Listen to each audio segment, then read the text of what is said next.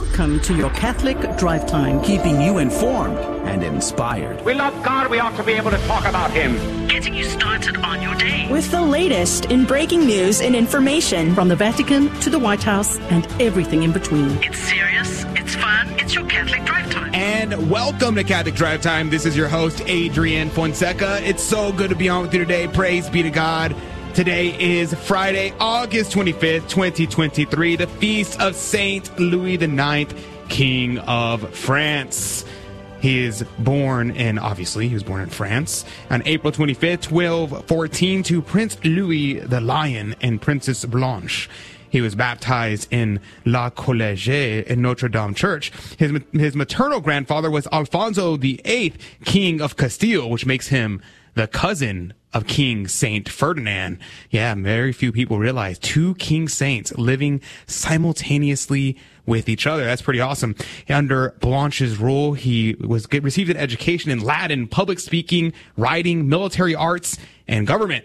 After his father died in 1226, he ascended the throne at the age of 12. He was then married at the age of 19.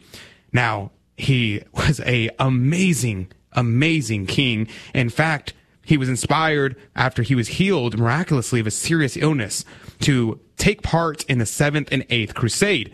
He was, during his reign, he promoted Christian values and Catholic devotion throughout his country. He set up laws that punished blasphemy, gambling, um, the usury, interest bearing loans, prostitution, and he bought presumed relics of Christ, for which he built the Sainte Chapelle. If you've never seen the Sainte Chapelle, you have to look it up. Or have to go visit it in France, but you have to look it up because it is one of the most stunning churches ever. And architects to this day say that they have no idea how to build a church like that. He also expanded the scope of the Inquisition and he ordered the burning of the Talmud. He is also the only canonized king of France. So praise be to God for that, Saint King Saint Ferdinand. There's so much more that could be said. And last thing that I'll say about this great and noble king is that he was a man of humility and of wisdom. It is said that King St. Louis IX is the model of a suffering king, while his cousin, King St. Ferdinand, is the model of a successful king. Because in King St. Ferdinand, he had victory after victory after victory, and yet he remained humble. Whereas King Louis IX uh, experienced suffering after suffering after suffering, and yet remained faithful to Almighty God. So we pray that we have the endurance of Louis IX, that we have the faithfulness of Louis IX and the hatred of blasphemy of Louis IX on his feast day. King St. Louis IX pray for us. Happy Friday to you. Congratulations. You made it to the weekend. I can't, can you believe it? I, I know I can. I'm just like surprised. My mind is blown that I made it all week. Now today is a little bit of a strange show. I'm actually going to be, I'm behind the board this morning. I am, um, doing, running the board with, uh, where Sissel was this week. I'm very grateful for Sissel all week, but she is out on retreat this week. But joining us right now is Dave Palmer. Good morning to you, Dave. Good morning. Is Friday morning officially the weekend yet? Uh, it feels like it to me. I okay, mean, it's like right. it's like uh, almost almost Friday afternoon for us. I mean, it's almost yeah, there. We're halfway through our day, right? Exactly, exactly. so I, I thought, you know, I came in this morning and I was like, oh man, Sissel's going to have everything ready. Oh, oh wait, that's my job now. but praise be to God. So let's pray for uh, Sissel this morning. I think um, she's on her day two of axe retreat. I think she left yesterday after, afternoon to go on her axe retreat. Uh, so if you would be uh, very kind, say a prayer for Sissel. She's she was a champion this week uh, working double duty. So we're very grateful for that. But uh, this morning, you're going to have to give me a break because I'm uh, I'm playing double duty here. So if anything breaks, well, my bad. it's your fault if anything breaks, Adrian. Okay. There yeah. you go. All there right. you go. Praise be to God. Um, the situation today, there are a lot of things that we're going to cover. I think it's going to be very interesting. At 15 past the hour, did you do you know that there was a guy he got arrested yesterday? It's kind of a big deal. Um, his name was, starts with a D, ends with a ump. Um, oh yeah, Donald Trump was arrested yesterday. That was very interesting. We'll talk about that at 15 past hour. Plus, a Memphis Walgreens figured out how to keep vagrants off their lot. We'll talk about that at 15 past the hour. In 30 past the hour, Catholics and the culture war, what you need to know. We're going to be talking about that at 30 past the hour. In the next hour, um, we have a really intelligent guest going to be on with us to refute Richard Dawkins. Um, we're going to be talking about that. Back to the father, Dave Palmer. Um, I don't know if you know who Dave Palmer is, but he's going to be on with us in the next hour to talk about the, uh, Richard Dawkins making a very simple mistake about divine simplicity. Very, it's kind of very amateur. Um, so that's going to come up in the next hour. Plus our fear and trembling game show. As always, you're going to want to be calling in for that because we have an awesome prize. So make sure that you're ready to call in for that. And I'm going to be heading home to Houston later today. So say a prayer if you would for uh, my safe travels back into the greater Houston area. I'd be very grateful for those prayers. It's been a good time in Dallas, I got to say. Um, the We've Dallas enjoyed having you here. And Dallas office is so Yeah. nice too. And It's Yeah. been good, and the the weather is not as bad as everybody says it is. I guess Houston is just the worst. Um, and so I don't know. It's, It's it's been good. It's been good, and the people in Dallas have been very kind to me. So I've been very grateful for everybody. So praise be to God. Thank you very much to everyone in the Dallas area. All right, let's begin with prayer, as is our custom. We're going to be praying for your intentions, whatever it is that you have going on in your life, whatever you have going on this weekend. We're praying for that intention. We pray for our friends, our family, our benefactors, and all those that we promise to pray for. And we pray for the salvation of souls and liberty and exaltation of Holy Mother Church. In the name of the Father, and of the Son, and of the Holy Ghost. Amen. Amen. O Immaculata, Queen of heaven and earth, refuge of sinners and our most loving mother, God has willed to entrust the entire order of mercy to you. I, a repentant sinner, cast myself at your feet, humbly imploring you to take me with all that I am and have, wholly to yourself as your possession and property.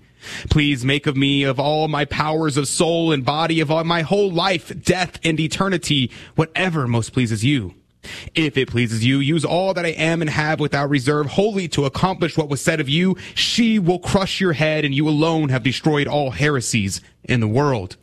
Let me be a fit instrument in your immaculate and merciful hands for introducing and increasing your glory to the maximum in all the many strayed and indifferent souls, and thus help extend as far as possible the blessed kingdom of the most sacred heart of Jesus. For wherever you enter, you obtain the grace of conversion and growth in holiness, since it is through your hands that all graces come to us from the most sacred heart of Jesus. Allow me to praise you, O Sacred Virgin. Give me strength against your enemies. O Mary, conceived without sin, pray for us who have recourse to thee and all those who do not have recourse to thee, especially for the Freemasons and those committed to thy care.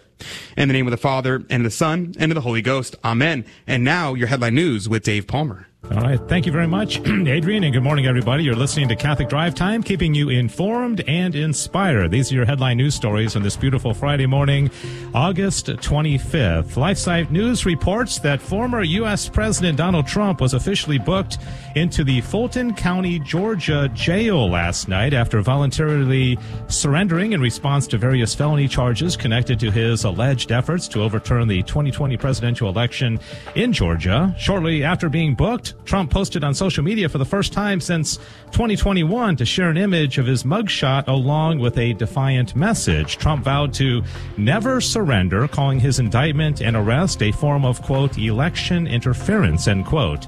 Trump was formally charged with 13 felonies for his actions with regard to Georgia in the immediate aftermath of the 2020 election. Those alleged crimes include counts of solicitation of violation of oath by a public uh, officer, conspiracy to commit forgery in the first degree, conspir- conspiracy to commit false statements and writings, among other charges. Trump's mugshot was taken during the booking process. It spurred Trump's return to Twitter or X for the first time since he was banned following the disturbance at the U.S. Capitol back in January 6, 2021. And a federal judge has put a 30 day pause on his order that Dallas based Southwest Airlines lawyers receive religious freedom training from the Christian advocacy group Alliance Defending Freedom. U.S. District Judge Brantley Starr delayed the enforcement of his order last Thursday, which would have required three Southwest Airlines lawyers to take an eight hour training course from ADF within the month. Judge Starr issued the order after a jury found the company violated the religious liberty of one of its employees, a flight attendant named Charlene Carter. She was fired from Southwest Airlines after criticizing the union's support for a Planned Parenthood event based on her religious objections to abortion. A jury awarded Carter $5.1 million for the discrimination, but Judge Starr cut that sum down to $800,000. Southwest was also ordered to rehire Carter. Additionally, the judge ordered the Southwest notify its workers that the company may not discriminate against Southwest flight attendants uh, for their religious practices and beliefs. Jim Campbell, who serves as chief legal counsel for ADF, told Catholic News Agency that the organization is happy to help the airline with a training course. And finally, moving eastward, the Florida Board of Education this week unanimously approved new rules making it a fireable offense for public college employees to defy state law that requires restrooms and changing facilities to be reserved to actual members of their designated sex. Fox News reports that under the new rules, employees will face termination upon their second violation of HB 1521, which was signed into law in May by Republican Governor Ron DeSantis. The, the law applies not just to public universities, but to student housing as well. Dr. Grazie Christie, a popular voice in Catholic radio, is one of the Board of Education members. She said, quote, Bathroom spaces are very intimate and private. There is historically and cross-culturally accurate reasons why males and females use different spaces in those intimate moments, not just for girls and women, but also for boys and men. This is not something that as a culture we should ditch because of very new ideologies that are challenging the science of male and female, which doesn't change because biology doesn't change, end quote. The problem was highlighted in the state of Virginia back in 2021 when a grand jury returned charges against fired ex-Loudoun County Public School Superintendent Scott Ziegler for allegedly covering up the assault of a female student by a transgender classmate in a girl's bathroom. And guess which country's space program this week put a lunar lander on the moon's south pole for the first time ever? Well, you're going to have to wait until the next newscast to find out. And I am taking a page from the Cecil Anderson playbook of newscasting and teasing you so that you'll continue listening to the next newscast. Okay. I learned that from Cecil this week. So back to you, Adrian.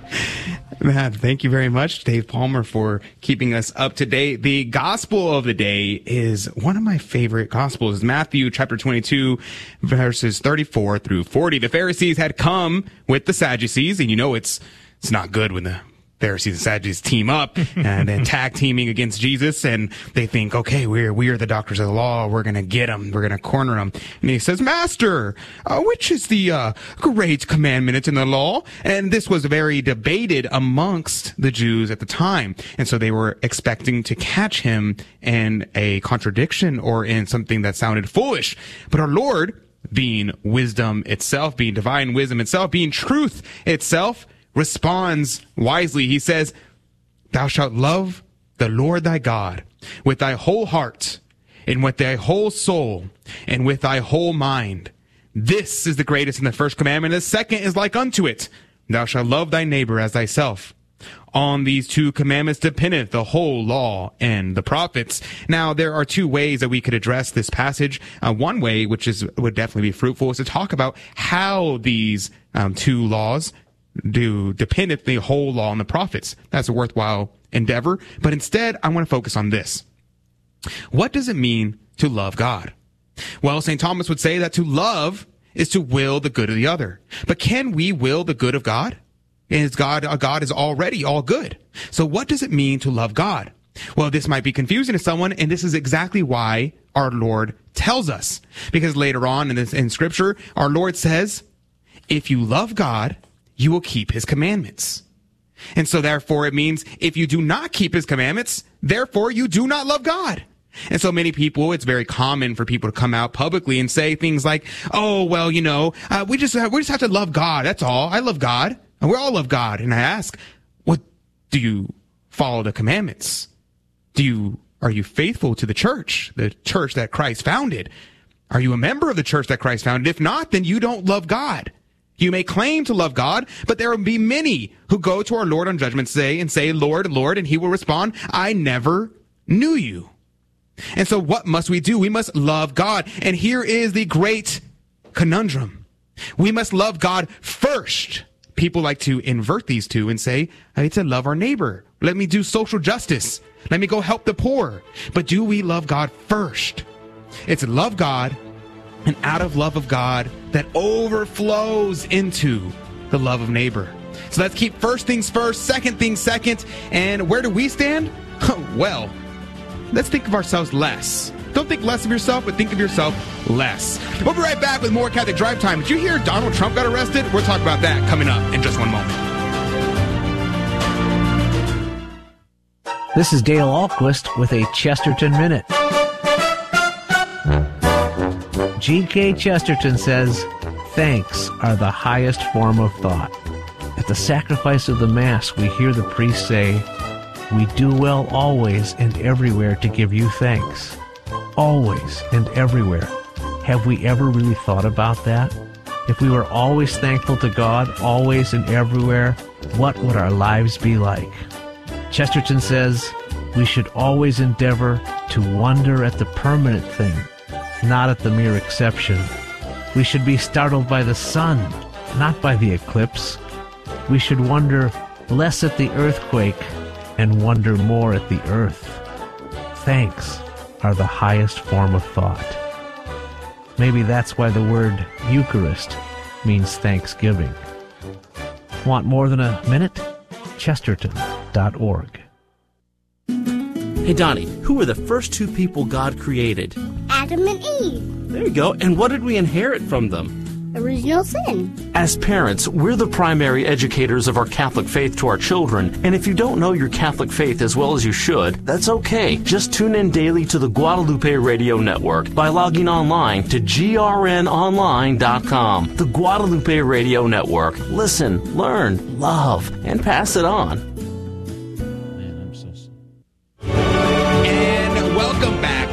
Drive Time Show. This is your host, Adrian Fonseca. It's so good to be on with you today. Praise be to God.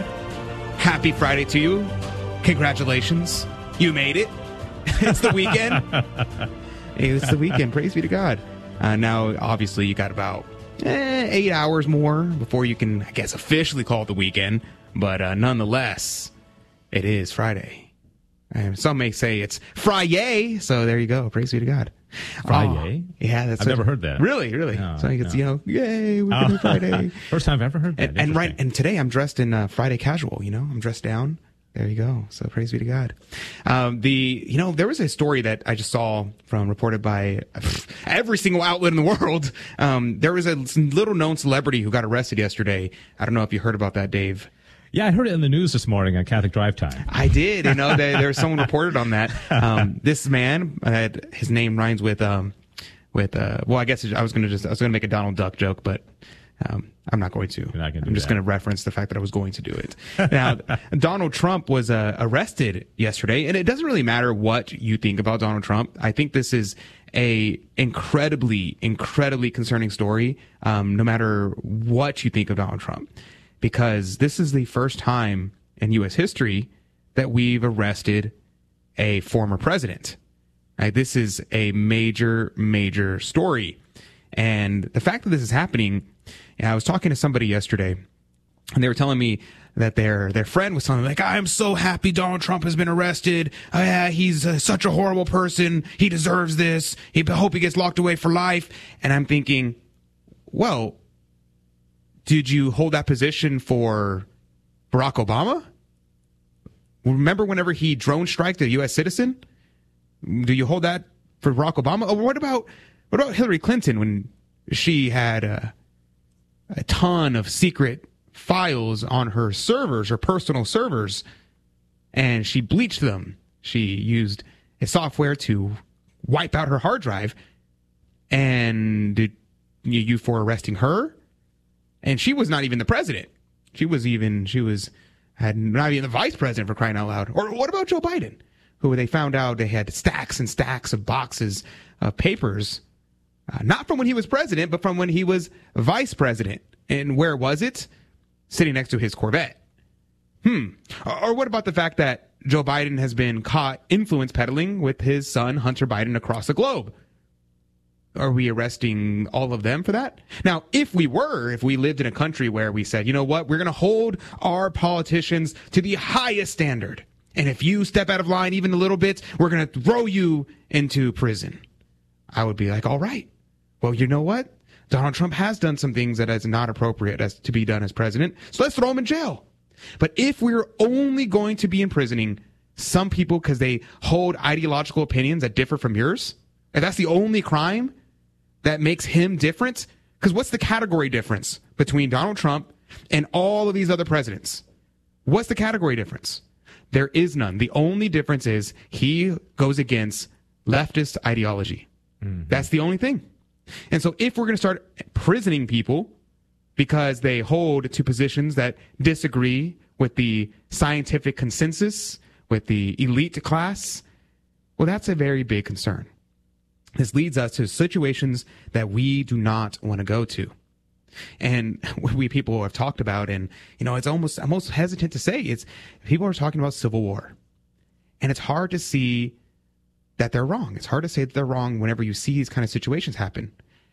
And for people who think I'm crazy when I mention civil war, my question is, what would it take? What what action would tell you, oh, yeah, we, it looks like we might be headed toward a civil war? The leader of the opposition party being arrested, that seems to be because Donald Trump is leading the GOP polls by I think he last thing I checked was like he had 46 percent, mm. and then everyone else is split. Like I think that the Ron DeSantis and Vivek Ramaswamy are tied for like 12 percent. Like that's the next highest, and you're going to arrest the leading opposition. That is very, very concerning. This is something that we would be speaking out against if it was another country. America would get involved in foreign affairs if this was happening in another country. And yet, it's happening here. Now, of course, at civil wars, I mean, how does it, how would that work in the 21st century? And we're not split up in geographical lines the way we were in the first Civil War. And so it would be much more complicated. But what, what have we seen in the last few years? We've seen autonomous zones set up throughout the country. We've seen riots that were held and the police not stepping in. We've seen people taking the law into their own hands. Um, there was the group I forget what they called them the the North Korean uh, South Koreans who were standing on the rooftops defending their their block because the police weren't doing it.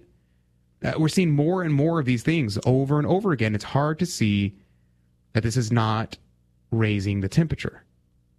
And at what point does it spill over to a cold civil war to a hot civil war? I don't know. I don't know what it is, but it's something that we should definitely be concerned about, something we should be praying about, and something that we need to speak out against, even if you think Donald Trump is not a good guy. Obviously, Donald Trump supports gay marriage. I don't support gay marriage. I'm very much against it. He's very friendly to drag queens. I am very anti drag queens. I don't think it's, I don't think it's, oh, just keep it away from the kids. I'd say no, drag queens is a degradation of our culture. We should be uh, not allowing it at all. And Donald Trump supports those things. So obviously, he's not a perfect candidate. He's not someone that I'm like, oh yeah, this man, I want him to be my king. Um, no, um, that would be me actually. I would be the king. well, once the civil you, war you can support yourself, right? Exactly, Yeah, exactly. Okay, I like that. I'll be uh, in in the mold of, uh, of Louis IX and, and King Saint Ferdinand. You know, when you're talking about Louis the Ninth, it was just like one more, as if I needed one more reason to love the 13th century. Right. I mean, right. wow. That was a Have you seen the century. Sainte Chapelle? No. Oh my goodness! You should look it up. It's the side tangent. It's it's this most beautiful church ever, ever, and it's they have these ginormous stained glass windows that rise up like several stories tall, and there's no supports within them. It's only held together by the arches. And modern architects say they have no idea how they built that, and mm-hmm. if they, there was damage to it, they wouldn't they wouldn't know how to fix it. Yeah. It's amazing. And we think we're so sophisticated today Yeah, right. and so intelligent today. And look at these things. It's, stunning. It's mm-hmm. stunning. Yeah. And I think it would be good for our leaders, GOP, the Democrat Party, et cetera, et cetera, to look to these great king saints and to model their lives after these saints to see we have to have wisdom. And right now, we have a lot of people who are not wise, they're not virtuous. And because of that, they're leading us to a path that's going to cause misery uh, for the people of God. And this is something we do not want. We we don't want the world to go to this to a handbasket where there's going to be civil war because who's going to fight in that? Our sons, our daughters, our daughters, even because now people are pushing to say, yeah, women should be drafted. And is that the world we want to live in? Do we want to have? Do we want to kill our brothers and sisters? Do we want to live in a world? And you know, we were talking about this over lunch yesterday, Dave. Um, the situation with comfort, it becomes so hard to stand up for what's right whenever we have a soft pillow, we have silk sheets, you got Netflix going on on the TV, all these things. It makes it very hard to want to stand up for what's right. Yeah. Well, they say there's nothing worse for the for the spiritual life than a prolonged period of comfort. You know, it's it's hard to break away from that and, and sacrifice when everything is so good. I was going to mention also St. Louis, Missouri, is named after uh, King Louis the Ninth, right? Yes, yes. And I wonder if there's any other city in America named after a foreign king. Uh, That's a good question. You know, that's interesting. I remember back when the, all the, the riots were going on in 2020 and they were tearing down statues and all that. And I was thinking, oh boy, the St. Louis. They I- tried. Yeah, they're going to try to change the name of that city, tear down because here's a great Catholic king from another country uh, who uh, one of our big cities is named after. Praise God for that. You know, um, I love I love the TFP, dear friends of mine. There's actually a TFP member who is actually the um, the rightful king of Brazil. Oh, is that right? And uh, Brazil has gotten rid of their king, and his uh, it's um, his his I forget his official title, but his name is um, oh I'm forgetting his name all of a sudden. But he I got to I had an opportunity to meet him. Uh, he came to America to speak with the TFP in Pennsylvania, and I had the pri- pri- privilege of meeting him.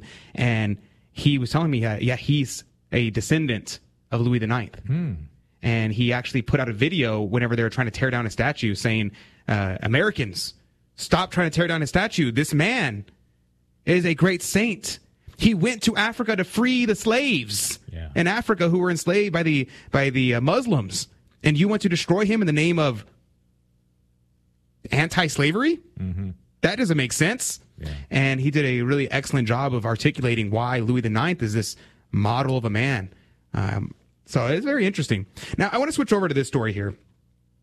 Walgreens in Memphis, Walgreens started playing classical music on their speakers. And it drove the vagrants away. And this story caught my attention because this is not the first time it's happened. They did it in Chicago. They did it in L.A. There was a a a gas station who did something similar. Who started playing opera music, and all of the vagrants left. They fled and they didn't have to like spray them with water. They didn't have to do anything like that. They just played beautiful music. Why do you think that is, Dave? Well, you know, we were talking a little bit before the show started, and maybe the, the vagrants' lives are disordered, and uh, this kind of classical music tends to be very ordered, and maybe that just creates uh, a, a, a negative response in them. I, I wonder if it's subconscious. And, or if it is conscious and they're like, man, I hate this music. I'm out of here. Or if it's just something I, I was telling you before the show started that I'm always very aware of music. If I go into a restaurant or Kroger or Walmart and there's music playing, sometimes I, I just, I, li- I actually pay attention to it. I think they, they play it as background music, but there have been times that I've heard songs that kind of offended my sensibilities because of the lyrics and what the song is. But uh, I don't know. But it's interesting that uh, that would have because music's very powerful. It, it has a very powerful. powerful impact on us. And I think it's important for us to keep in mind because uh, this hip hop music, the pop music, the rock music, all this, even even jazz, it has this sense of creating a frenetic intemperance within the soul. And whenever we have this buildup of this frenetic intemperance, it, it kind of jerks us around. We're not able to have a calmness of soul. And for people who have disordered lives, whenever they attempt to try to live out that disorder in the public sphere, but there's things around them that are causing order, they have only two options. They can either order themselves, or I guess three options order themselves, destroy the order around them, or flee. Mm-hmm. And I think the easiest option for most people is you go to the next door over and lay down over there because they're going to be playing music that is more akin to your spiritual life. Now, I wonder what would happen if they started playing Gregorian chant. Mm. If instead of playing this classical music or opera, they They'd started playing Gregorian faster- chant, right? faster right. away. perhaps, perhaps. And these are the kind of things that we have to keep in mind because music is incredibly pernicious. Yeah. And it pierces the soul in a way that other mediums don't. If someone has a bad movie, I could just choose not to watch it. No one's going to force me to watch it. If there's ugly art, I can just look away. If someone's dressed immodestly, I look on the ground, I keep custody of the eyes. But music, you walk into a building, it's playing. Mm-hmm. What are you going to do? The only thing you can do is leave. Yeah. You gotta, you can't just plug your ears and walk around the, the store. And so this is very, very pernicious. And whatever is not explicitly rejected is implicitly accepted. We'll be right back talking about the culture war coming up on Catholic Drive Time. Don't go anywhere. More Catholic Drive Time right after this.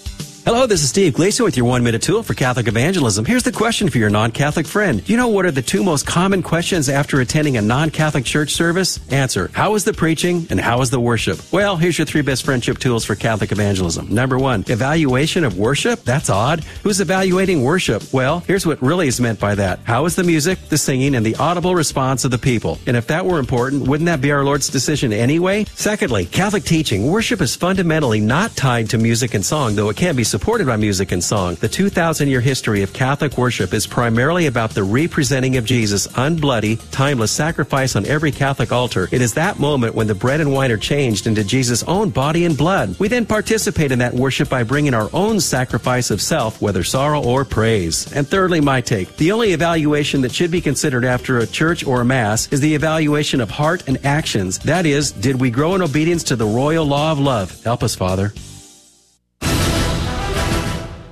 Hi, I'm Adam Blai. And I'm Debbie Georgianni from the Spirit World. Please join us this Saturday as we discuss the powerful sacrament of reconciliation and its role in spiritual warfare. That's this Saturday at 11 a.m. Eastern, 10 a.m. Central, right here on the Guadalupe Radio Network. Listen to the Spirit World with Debbie Georgianni and Adam Blai. Visit grnonline.com slash spiritworld.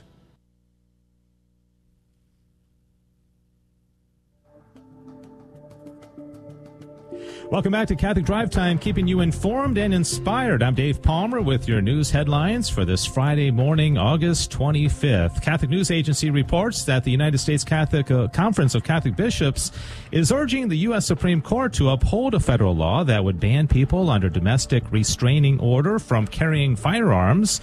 The U.S. bishops filed an amicus brief earlier this week with a request. They stated in their brief, quote, as the church teaches in this nation historical traditions demonstrate the right to bear arms is not an unqualified license that must leave vulnerable family members to live in fear. Abused victims are precisely the people whom a just government is tasked with protecting. The Second Amendment does not stand as a barrier to their e- safety, end quote. The Supreme Court will hear the case U.S. versus Rahimi in its upcoming session in response to a lower court decision. Back in May, a three-judge panel of the Fifth Circuit Court of Appeals sided with Zackey Rahimi, a Texas drug dealer with a violent history. The lower court vacated his conviction for illegal gun possession while under a domestic violence restraining order. The court said that the 1994 federal law uh, Rahimi violated was not consistent with the Second Amendment and American traditions of law. People who are under domestic violence restraining orders do not lose their constitutional right to own firearms, according to that ruling. And the Mississippi State Department of Health is offering businesses and churches money in exchange for promoting COVID 19 vaccinations. This despite persistent doubts by many about the need and safety of the shots. Earlier this week, Mississippi Department of Health announced via social media that businesses and faith organizations can receive $1,000 for participating in the state's Communities Conquering COVID Vaccination Education Program. The program will train representatives from businesses and churches to become what they call community health advocates who will provide vaccination education and materials to their members and clients. In addition to training, the Post says participants will distribute COVID test kits and vaccination materials and help with local vaccination events. Mississippi has a Republican governor and legislature, but before July, when a federal judge intervened, it was one of just two GOP led states that did not offer religious exemptions to vaccine mandates. Even after the ruling, the state still requires parents to sit through a lengthy exemption process that involves eh, watching a vaccine education video and a discussion with a state health department nurse before exempting their children from school mandates. And here is a good news story to close out today. Catholic bishops in India are celebrating along with the rest of their country this week after an Indian built lunar lander touchdown on the moon's surface Wednesday morning, which is a big win for the country's space program. The Indian bishops released a statement saying the progress made by our scientists and engineers in the field of space research is truly commendable and fills our hearts with pride. Indian Bishop Conference President Archbishop Andrews Thazhath says the pursuit of knowledge and exploration knows no boundaries and brings together people from all walks of life. The touchdown of the Chandrayaan 3 spacecraft marked mankind's first successful mission to the moon's south pole, which is an interesting site for scientists due to its presence uh, scientists believe of substantial quantities of water ice. According to Space.com, the solar powered lunar rover will now spend two weeks exploring the vicinity of the landing site, studying the chemical composition of moon dust and gravel. India's successful landing took place just days after Russia failed to land its Luna 25 mission in the same area following a botched orbital maneuver, according to Space.com. And those are your headline news stories. Back to you, Adrian. Thank you very much, Dave. I much appreciate you keeping us up to date. You know, I mean, I think the whole moon landing story really cool if only the moon was real. it's not real. No, no, it's a, really? it's a, it's the a things projection. I learned at Catholic Drive Time. Yeah, there you go. You know, uh, I had a, had a friend who um, didn't believe in the moon landing, and he, it was really funny. We were out uh, one day with some friends, and he goes, yeah, "We're standing outside, right?" And it was a beautiful full moon, and he looks up, and I'm like sitting there next to him. He goes, "I can't believe we've never been there." That's a conversation starter. and this is uh, whenever this is probably the second time I met him. We weren't really Yeah. friends at the time, and I was looking at him like, "Who are you, dude?" Yeah. And uh, I, I go, I said, "What are you talking about? The moon's not real." and I, I think that's the uh, that's my favorite way to respond to uh, to that situation. Whenever whenever that comes up, I'm like, Yeah, "You believe in the moon?" Yeah. but that's cool. I didn't. I, the going back to the moon, very strange. I wonder. Um, they say the ice caps are there, trying to find some water. Very interesting. Very interesting situation of people. A, a new a new race the to the stars. I guess. Very interesting. Mm-hmm. Yeah, yeah. Space is pretty out. interesting overall. Yeah, Yeah. just the vastness of it. Yeah. Uh, joining us right now is Sebastian Konarski. I, I hope I said your name right. Uh, Sebastian, you can correct me right if I mispronounced it. Uh, you're joining us. We're talking about the culture war, and you are uniquely qualified to do so, having worked in Hollywood and currently working on a number of projects that uh, maybe we'll talk about in the future. But uh, good morning to you. Good morning. Oh, one second. Got to turn your mic up. There you go. Uh, good morning. Thank you. Yes, you did pronounce my name right. Perfect. Okay, so good job on that. Thank you very and much. And I don't know about the whole qualification thing. Yeah, maybe. Well, it's a, a very interesting conversation because the culture war is something that, you know, some people pretend doesn't exist and other people are saying like, oh, you know, we just got to worry about taxes and things like that. And we just deal with the, uh, let the culture be what it is. Uh, but I think that that is a grave error. What would you say? oh yeah, absolutely. I mean, you, you were mentioning earlier uh, the saint, the saint of the day, Saint Louis the Ninth, and you were mentioning some of the things that he put an end to: prostitution, usury, blasphemy. I mean, imagine if we had a candidate right now that did something like that. And w- with the influences of our culture now, in, term, in terms of uh, TV and movies and the shows that we're watching, we're all influenced by just kind of garbage media. And imagine Mhm. if a candidate started doing that. I mean, how much outrage would that bring yeah, in our society? yeah. You know, it's interesting um, because I when I was I had the privilege of going to Europe last week, and I was um, one of the places we stopped. There was this beautiful, beautiful cathedral, uh, basilica that was a part of a convent, and it just was jaw-droppingly beautiful. And I was made a comment to the tour guide. I was like, "Wow, it's crazy that we we can't build things like this today." Mm-hmm. And he said, "Well, the problem is."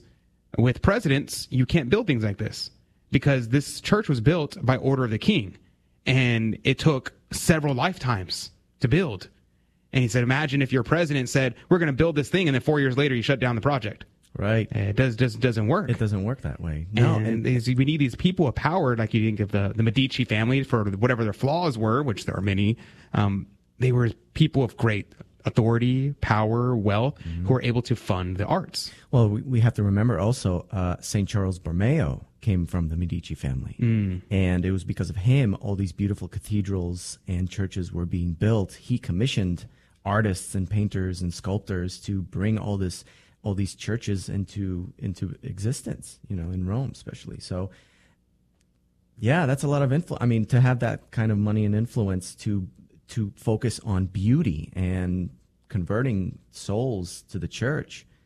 and we think about like real beauty because I, one of the things I have a little bit of a problem with when it comes to Catholic media and Christian media in general, Christian uh, art.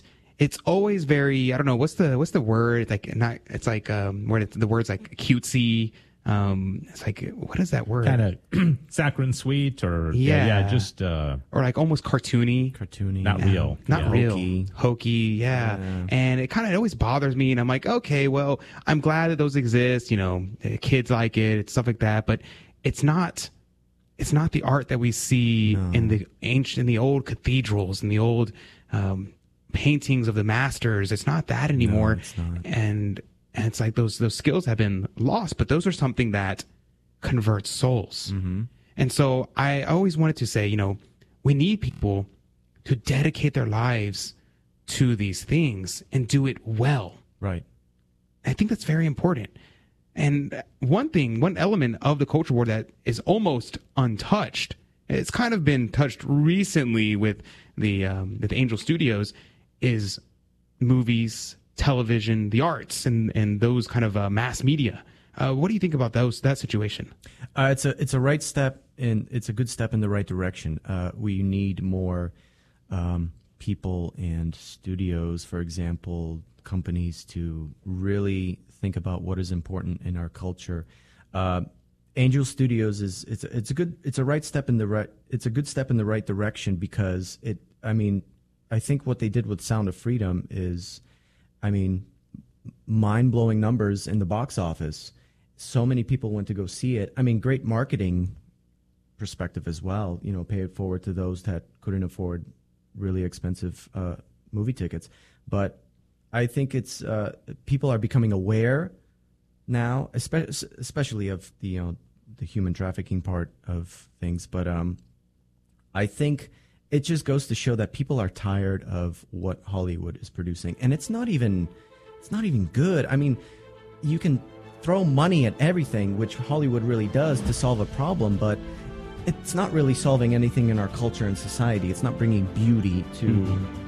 our Yeah, society. for sure. Um, we're going to go to a quick break. When we come back, we're going to pick up this conversation. And, you know, there was a movie that I really wanted to see, but I didn't watch it because of the immorality. I'll tell you about that when we come back. Arm yourself for the daily spiritual battle. Visit St. Michael's Armory for beautiful sacramentals, recast antique medals and religious jewelry, and our exclusive sterling silver and wool brown scapulars. Take up these means to strengthen your soul and arm yourself well for the battle of life. stmichaelsarmory.com. That's stmichaelsarmory.com. Spiritual armor for the battle of life. This is a Messy Family Minute with Mike and Alicia Hernon. Social media has enabled us to be more connected than ever with the people from our past, friends who we rarely see, and family who live far away. This can be a great blessing, but when used without guidance by our children, social media can actually deform a child's development. An essential aspect of a child's development is their relationship to the world. This happens through interactions between a child and their peers and a child and adults. Because of social media, most teens are overwhelmingly more influenced by their peers than by the adults in their lives.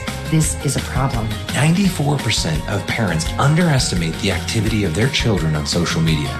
Don't be that parent. Use filtering and monitoring apps to protect your child and stay engaged in their tech use. Or better yet, hold off on introducing your child to social media. You want to be the strongest influence in your child's life for as long as possible. For our full podcast on this topic and for downloadable resources, visit us at messyfamilyminute.org.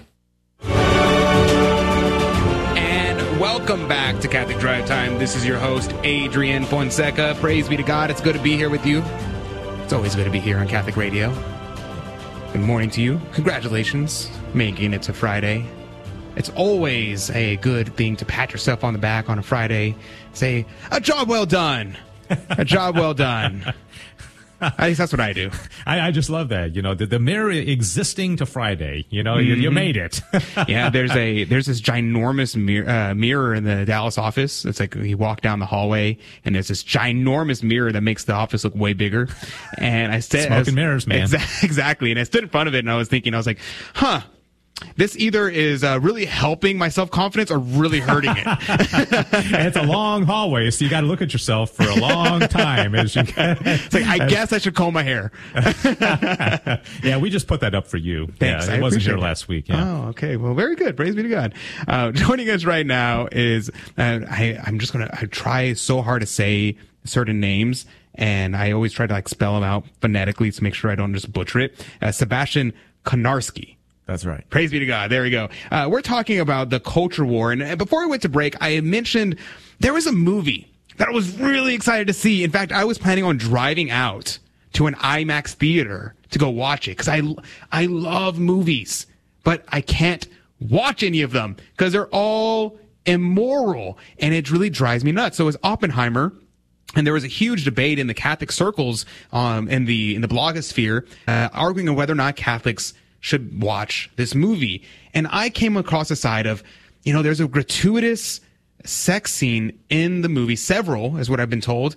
And I first I was like, oh, I want to see this movie, but then I found out about it, and I was like, oh, I guess I can't see it, and I was very conflicted, and it drives me nuts because then whenever it comes to good movies, they always sow this dissent, this revolutionary spirit throughout it. And then Catholics, we just, we strive, we want to be part of the culture. We want to enjoy these things. And so then we make excuses. We're like, well, you know, it's only like 2% of the movie. So I know I can watch it. And we make excuses to do things that are bad. Uh, Sebastian, what is this going on here? And what's the solution?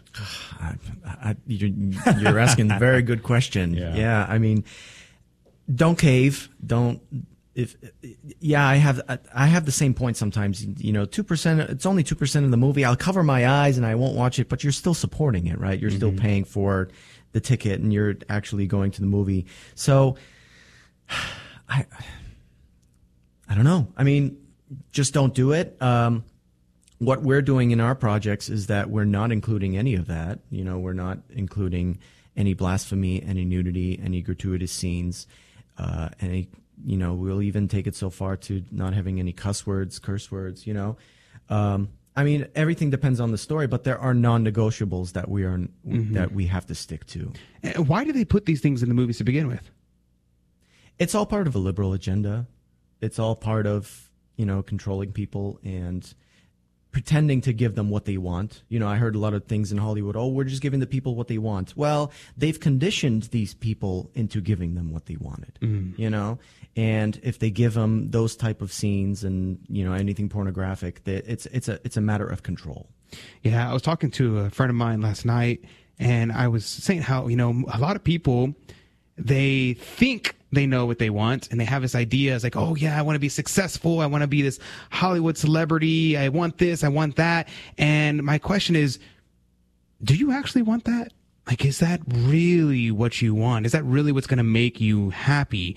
Or is that, are you brainwashed? Or is the, the society telling you this is what you want? You want sex scenes in movies. You want this vulgar music. You want this music that is utter garbage. Um, and they just try, train you. and Like, this is what you want. And then when you try, when you're exposed to beauty, you're like, eh. Like classical music, it's, people struggle to listen to it because they, they have not been trained on how to appreciate good things. Right. Exactly. Yeah. It's funny you mentioned that. I wanted the Hollywood thing long time ago. I wanted to be a part of the Hollywood system. Yeah, yeah, I won't do nudity, but yeah, for example, I'll take my shirt off and, you know, maybe uh, do a locker room scene with, you know, showing my behind or something like that. But it's those little tiny subtle things that they, that they trick, for example, the actors to do.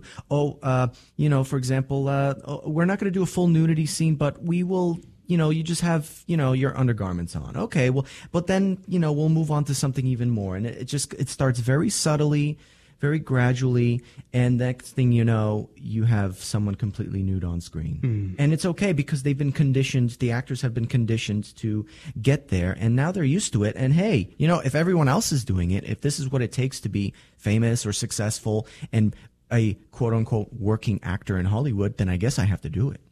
Yeah, and you know it's funny because uh, when I was younger, I wanted to be an actor. I, that's what I wanted to do. I did acting throughout high school. I did it in middle school.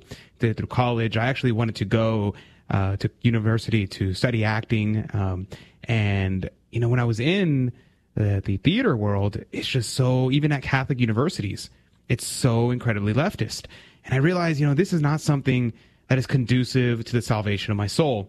And so I kind of just abandoned that idea. I was like, I, if I go to Broadway, if I go to Hollywood, it's only going to be a, a great temptation to losing my soul. And it's what do, do I really want to gain the world to lose my soul? And obviously, obviously, who knows? Maybe I never would have been successful anyway, but uh, still, it's something that we have to keep in mind. What are our priorities when it comes to life? Do we want entertainment and success more than we want our souls to be saved and the souls of our children to be saved?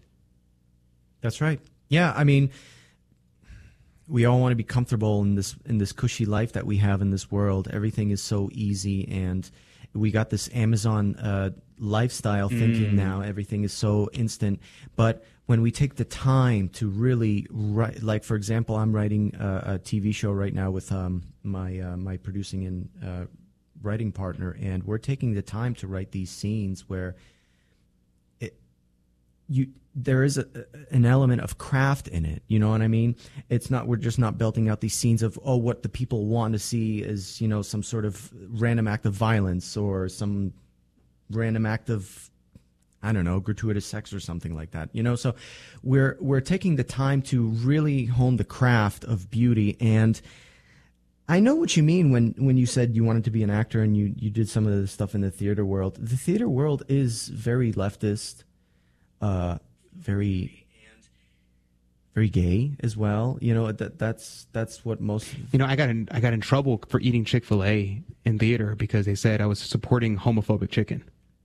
homophobic chicken homophobic chicken. chicken sandwiches. It, it was actually chicken nuggets. Yes, It's Um, chicken nuggets. Yes, and I, I, I always I tell a story. I actually, they were like, "How dare you eat this homophobic chicken?" Yada yada, and I was like, "Because it's good." Because it's delicious chicken. And I, I actually told my uh, scripture professor about that situation, and he's uh, English is his like fourth language, and so he tells me he goes, "Well, of course the chicken is homophobic." Homo meaning man, phobic, afraid. Of course they're afraid of man. We eat them. and I was like, uh, I was like, no, no, no. He's talking Yeah. about like homosexual. He's like, oh, same Latin, Greek. I understand. Oh, that's great. yeah, see, That's it's little things like that, and that's been embedded in the culture now. That's what I heard, you know, in living in Hollywood. Oh, don't eat Chick Fil A, but there was a Chick Fil A on Sunset Boulevard, and it was open all the time. And every time I drove by it, it was always packed. So I said, "Where are these people coming from?" They hate Chick Fil A, but they just can't resist the sandwiches and the cheese and the nuggets. It's so good. So yeah, it, there's there's the juxtaposition, mm. you know, and that's another element that we're trying to, you know, to bring the juxtaposition. That's a very another thing in art and beauty. People want to see the juxtaposition in storytelling. Mm. You know, Well, so if someone is, you know, thinking about this and they're saying, you know what, I agree with you guys. What do I do? I, what I, I mean, what I just don't consume entertainment, or how do I find out what entertainment is is okay, or what about for when I'm trying to protect my kids, or or what if I want to support these things? Like, is there somewhere where we can go to support these people? Where do I where do I find like minded people in these in these fields? there are like-minded people. Um, it's far and few in between because I think we just lost the sense of beauty. We just lost people really honing in on their craft. You know, um, you can support us. Go to floweringthorn.com. That's the name of our company, floweringthorn.com. Um, there are people popping up, though, doing good things. It takes time. I mean, the culture is so uh, sp- sponged and soaked with such bad art and music and TV that people people are kind of giving up at this point. You know Mhm. what I mean? And there's a, there's a lot of productions out there, you know, Christian productions that people are also kind of sick of because, especially Catholics, they're not giving them good stories with good theology. Mhm. Like uh, one of the one of the uh, the examples that I give is The Chosen. I mean, Hmm. it's a Protestant and Mormon, Mormon, production. yeah. it's it's not giving you the full truth. It's it's it's kind of watered down theology. It's not even good theology, and and uh, and I was very surprised that a lot of Catholics were supporting it. I said, Yeah, why? same. This is not a Catholic production. This is not a real biblical production. It's just, I mean, they crowdfunded a lot of money. They could have hired some better actors, some better writers, at least give it some beauty. But I, yeah, and some fields are harder than others because, like for instance, my uh, my little sister is a artist in the classical realist tradition, and she does these amazing works of art that are just you you think that it's painted in the Renaissance era. It's how good it is, and, and I'm not just tooting her horn. I am, you know, I'll show you the art if you if someone was like, hey, show proof to me. Uh, I'll show you. It's it's absolutely stunning, and it takes her months to paint these things, but she can do it on her own. She doesn't have to find a team of people to do this, and uh, but and things like that. Uh, You should support people who are doing those kind of things. Go out and buy their art, fund their art, or, or like pull money together and buy that art for schools, for universities, for your church, things like that. Find people out there that are doing those things. Pull your money, be able to purchase those things for your art. But it's more difficult when it comes to things like music, when it comes to things like um, for like the TV shows, and movies, because you it requires to build out a whole team, and it becomes very difficult to be able to uh, reconcile. Now, right, and it's uh, very expensive too. It's very expensive. Yeah, and that's the thing too. So w- what we are doing here is uh, my my partner and I, we are um, my writing partner and production partner. Uh, we are fighting the culture war, but we we we are not hoping and expecting to change the culture. That cannot be done overnight. The culture that we're in right now took years, decades. And you know, decadence takes a little while. So we want to reverse that. So we're just we're just a tiny spoke in the wheel, mm. throwing what we're doing, what we're good at. You know what I mean? So we are trying to win this fight as little as in, in, in baby steps, Amen. and hopefully we can show that example to the others as well. Amen. The revolution is going, and we have to be counter revolutionaries. You can think of it as a, a bike riding down the road, and if the bike stops, it'll topple over. So, what we got to do? Slow down the bike, slow it down, and eventually it'll topple a little bit at a time. We'll be right back. More right after this. This is Dale Ahlquist with a Chesterton Minute. Have you ever heard someone say that we should stop opposing things like abortion and homosexual unions because there's simply nothing we can do about it? You can't prevent that stuff, it's inevitable, so just accept it. Well, G.K. Chesterton says the other word for inevitability is impenitence. We have let ourselves be dominated by the notion that there's no turning back. This idea is rooted in materialism and the denial of free will. Now, this modern refusal to undo what has been done is not only an intellectual fault, it is a moral fault also. It is not merely our mental inability to understand the mistake we have made, it's also our spiritual refusal to admit that we have made a mistake. Want more than a minute? Chesterton.org. So the neighbor who we've spoken to, you know, just in greeting, but who I don't believe has ever spoken back to us, out of the blue, uh, surprised us. One day we were getting the kids in the car for mass and asked us if we were going to mass. I was dumbstruck for about probably 10 seconds. It was great that we had an opportunity to share about our parish and that we were Catholic. Turned out she was Catholic too, and she assumed we were because of the bumper sticker on our car. The Guadalupe Radio Network. Radio for your soul. Hello, this is Steve Gleason with your one minute tool for Catholic evangelism. Here's the question for your non Catholic friend. Many committed Christians hold to this axiom if it's in the Bible, I believe it, and that settles it. Well, here you go. 1 Timothy 2 states the following about women as related to church life no braiding the hair, no gold jewelry, no pearls, just learn in silence and do not teach. Does your pastor comply with these biblical instructions? Well, here's your three best friendship tools for Catholic evangelism. Number one, an unpleasant fact. Many self proclaimed Bible only churches, sadly, will pick and choose what parts parts of the Bible are implemented in the life of the church. Secondly, Catholic Catechism. Be especially attentive to, quote, the content and unity of the whole scripture. And thirdly, a tough comeback. In order to understand the sacred author's intention, we must take into account culture, audience, and the literary genre. So if your Bible only church does not strictly obey those instructions, then tell me the reason why. Well, we know you know, 80% of your church is handled by women. So with those instructions in force, many women will leave your church, maybe even the pastor's wife. Ouch. Hi, this is Dave Palmer. Do you love all that you're learning about the Catholic Church here on the GRN? And are you ready to dive into the deep? If so, join us each Friday afternoon beginning at 1 p.m. Central for Back to the Father on the GRN. Hi, my name is John Henry from St. John Vianney Catholic Church, and you're listening to AM 1430 KSHJ Houston, part of the Guadalupe Radio Network, radio for your soul.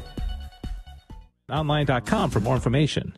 And welcome back to the Catholic Drive Time Show. This is your host, Adrian Fonseca. It's so good to be on with you today. Praise be to God. Happy Friday to you. Happy Feast of St. Louis the Ninth. You know, that's an awesome song. Speaking of culture war, here's an element of the culture war is good music.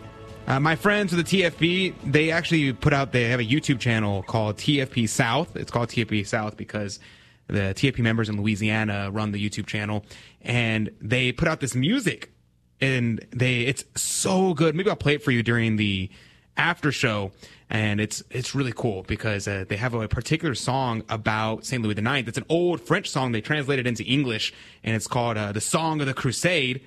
And it talks about Saint Louis IX going off to battle, and and he's going off to crusade, and he's like the men. Some men are, are supporting him, some men are not supporting him. He's saying, "No, we must fight to free the Christians," and it's all about this. Uh, it's very very inspiring, um, and that's what music should do. It should inspire us to virtue, not to um, not to decadence uh, to fight for virtue this day, you know?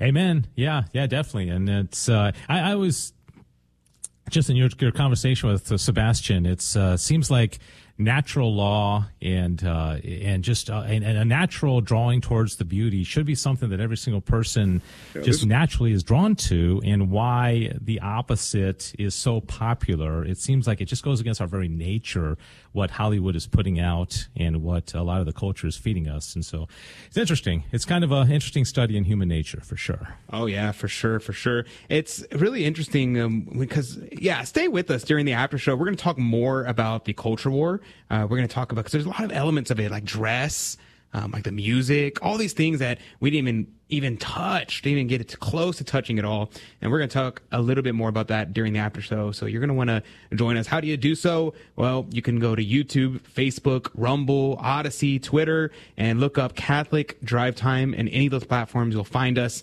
and hop on and join us live and we'll have a conversation with you, whatever it is you want to talk about today. We're going to be talking a lot about the culture war. So if you want to join us, that's the way to do so. And you can leave a comment and we would love to respond to you. That comes up at 30 past the hour. Now, I want to talk about this, about divine simplicity for a second, but actually, I decided, um, uh, Dave, I'm gonna I'm gonna play just a, a couple seconds of that song about Louis the Ninth because I think it's uh it's okay. really cool, and so I'm gonna see if I can play it. Um, we'll see how good I am at running this board here in Dallas, but let's find out.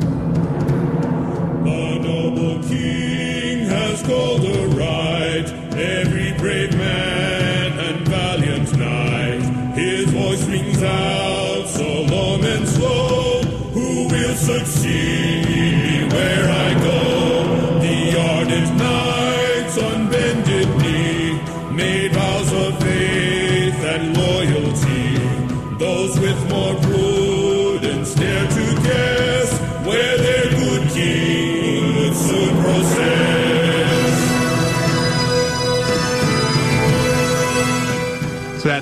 how the song begins, and it's it's all about how he's calling for the men, his men, to uh, to go off to crusade, to fight for the Christians, and some of the some of his knights will come out and they're like, "I would lay down my life to defend my land." But you want me to go to Africa? you want me to leave the country and fight for these Catholics that are not part of my country?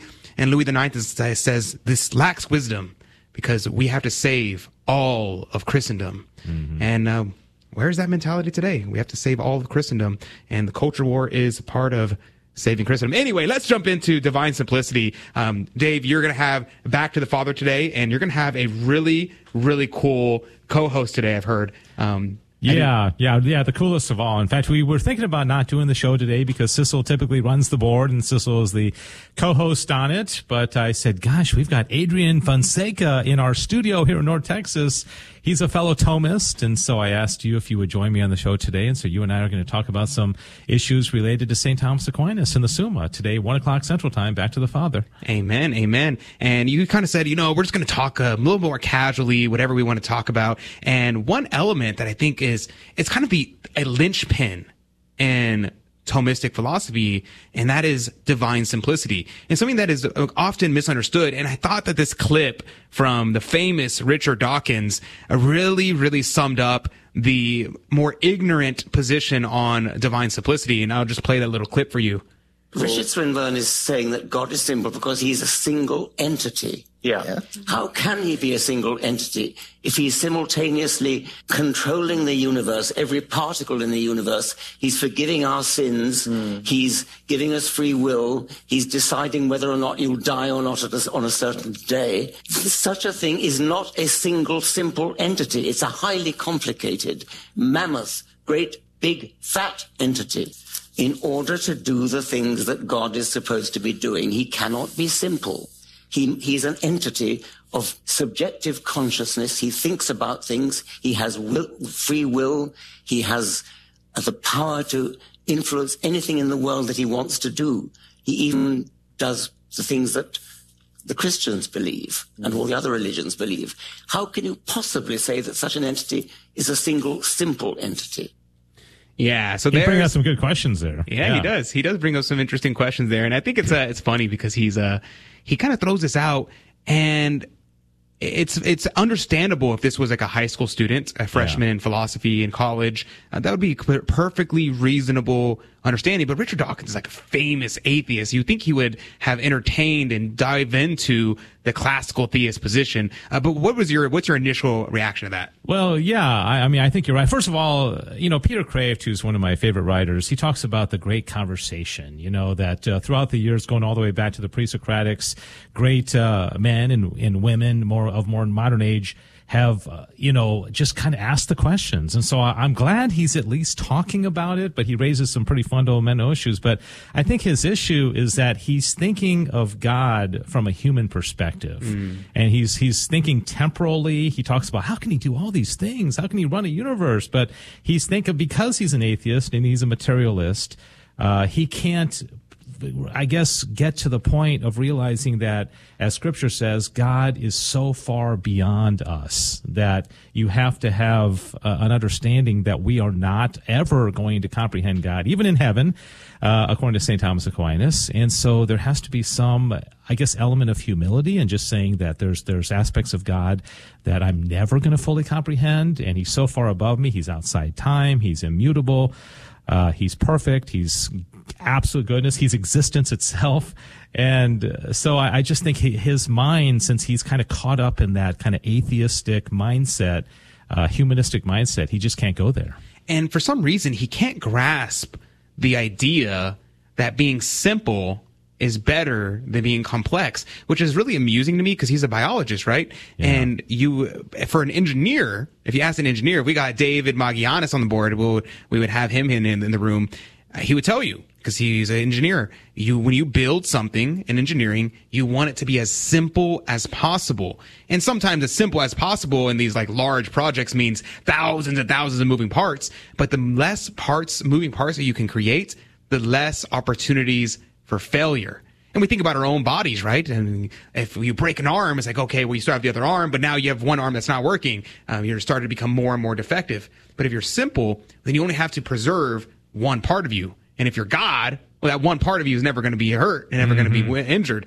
And I think that that's a fundamental uh, failure in his understanding. And it's a very simple, uh, it's funny we're using the word simple to talk about simplicity. It's a very simple Rightfully thing so, that, yeah. that your average engineer would know. Yeah, and, and you know when Moses went up on the mountain and said, you know, who should I tell them sent me, you know, and God didn't give him this, you know, fifty-page thesis paper about who he was. He just basically said, "I am, I am sent you." I mean, that's the most simple description of a being that you could possibly have. So God was basically identi- identifying himself with existence itself. You know, I am sent you, which is really cool. But he was, that's the only time, uh, I think God was asked in scripture, who are you? What, what, what is your name? And God gave that answer, which is, uh, which is simplicity itself. Yeah. And then it goes into like kind of, um, we talk about the, the proofs of the existence of God, right? And one of those things is the uncaused cause and that shows that our Lord, the God Himself, is is not one being amongst in, many. He is above. It's almost it's almost a blasphemy to say that our Lord is a thing because He's not. He's a, He's above the things. He is the creator of the things. He is the uncaused cause. How would you articulate the the concept of uncaused cause?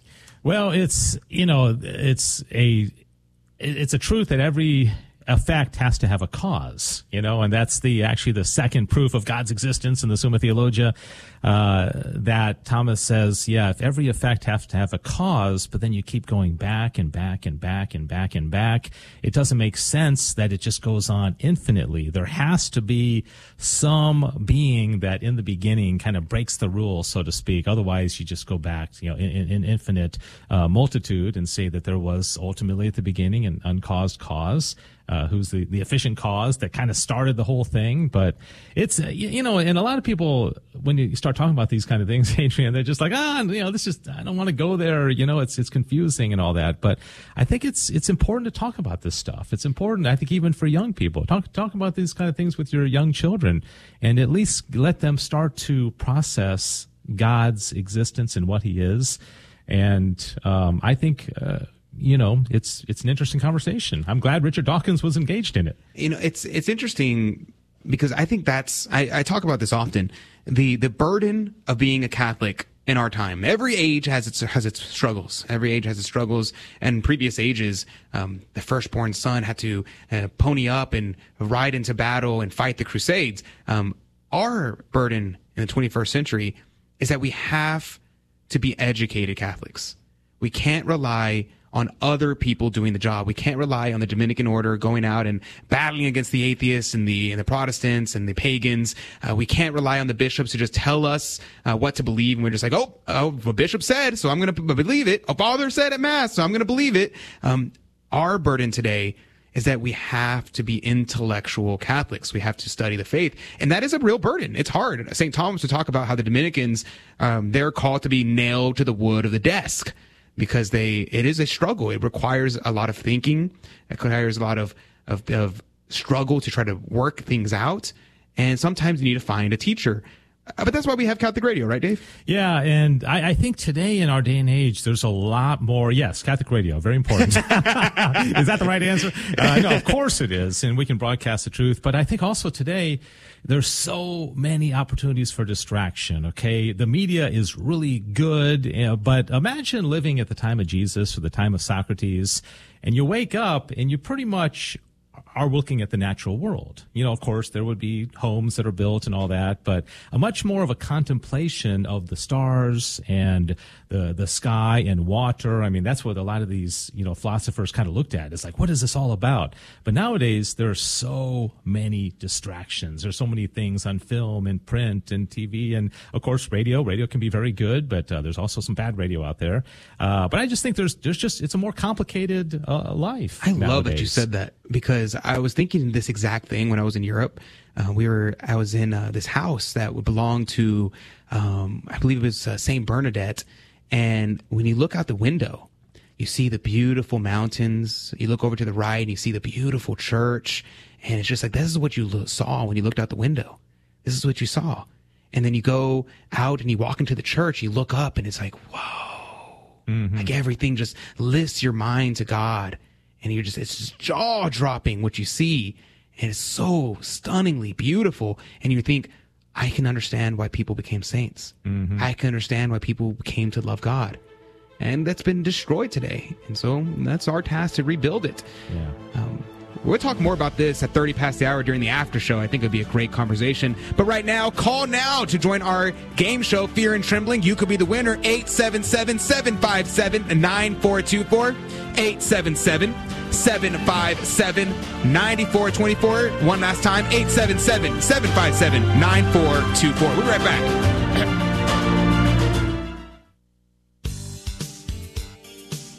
Hello, this is Steve Gleason with your one minute tool for Catholic evangelism. Here's the question for your non Catholic friend What does it take to constitute an actual church? Well, here's your three best friendship tools for Catholic evangelism. Number one, a gathering of Christians is not automatically a church. Although Matthew 18 says, Where two or three are gathered in my name, I am in their midst, that is not a text to be interpreted as a premise for a church. That's a requirement to legitimize an accusation. Secondly, Catholic teaching. Christ established and sustains the church as both a mystical community and a visible organization with hierarchy and jurisdiction. And thirdly, my take. Eventually, you have to decide what one item is absolutely essential for our Lord to say, that's my church. So is it a church if there's simply a common belief in the Bible? Or perhaps just a doctrinal agreement? Is it compliance to the Apostles' Creed? Could it be the stamp of approval from a denomination? Maybe an ordained pastor makes it officially a church. So, you know that place you've been attending every Sunday morning at 10 a.m.? Maybe it's not even a church. Maybe it's just a good, healthy hangout. Ooh.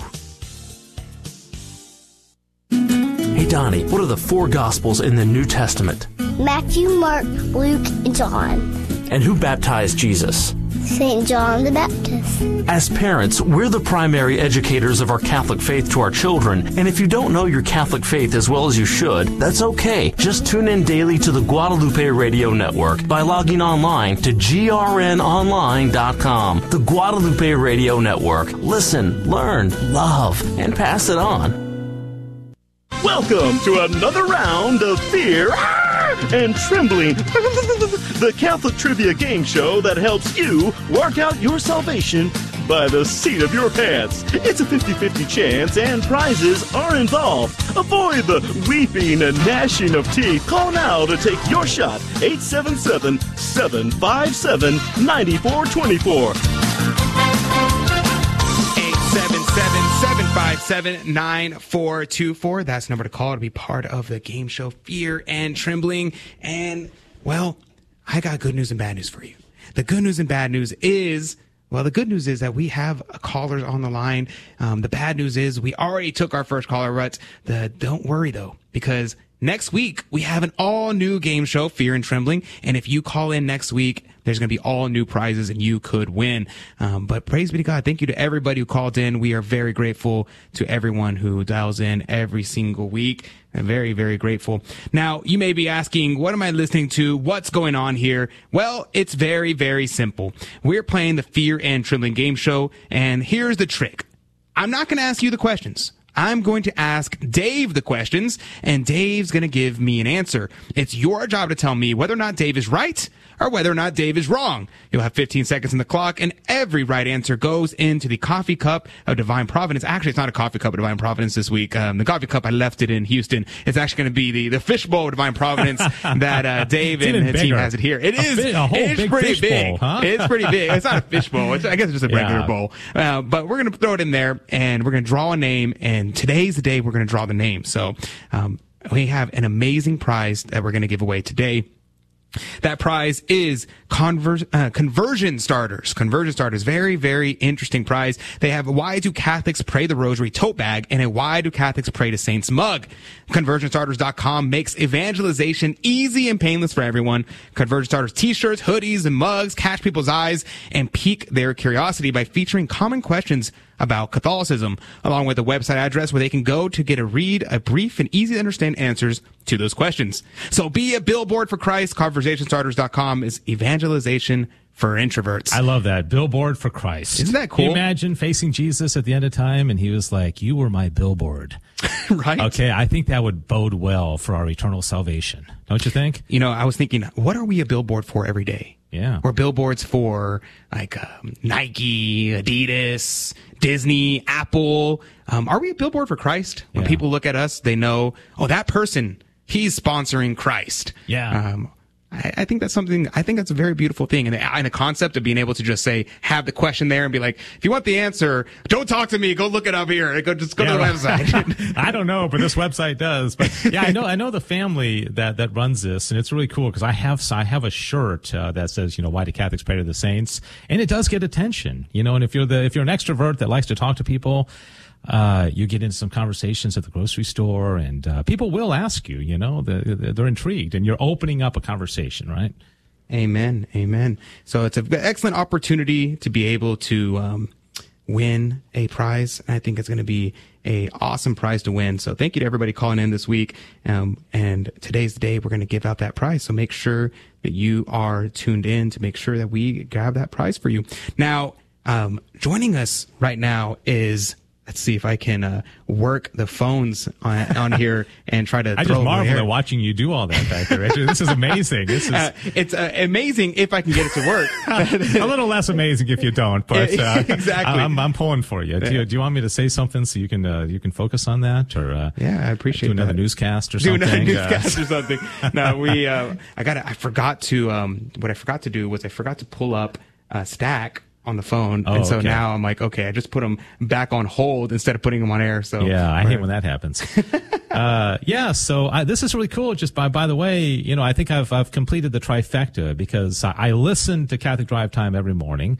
I ho- I had the blessing of hosting it a couple of weeks ago, a couple of times, and now I'm the news guy. So it's just uh, it's a great blessing to be able to be involved in so many different ways, and and, and being a guest as well. So uh, I've been a guest a number of times. So uh, I love the show. I'm I'm sure you do as well, dear listeners. And so we're gonna uh, uh, the, the the the game show is is fun, and it's exciting that today is going to be the day that uh, we get to draw the winner for that uh, those prizes as well. So that's going to be pretty cool. Amen. And now joining us right now is Chris. Good morning to you, Chris. Let's see if we can hear him. Let's see if I did uh, Hey, this part can you hear me? There you go. All right. I did it. Praise All be to. God. High five. All right. I was, I was afraid you guys. I was afraid you guys would accidentally hang up on me or something. Man. You know, is definitely a possibility. that was definitely something that could have happened. Uh, do not put it past me, but I, I did not end up hanging up on you. So praise be to God. Now, Chris, where are you calling in from? San Antonio. San Antonio, Texas. Praise be to God. I you know I was expecting being in the Dallas office that we're going to get a flood of Dallas callers, Mm-hmm. uh, but still San Antonio reigns supreme. Oh wow! Regardless of where you go, it's Mhm. still that way. It's yeah. still that Yeah. way.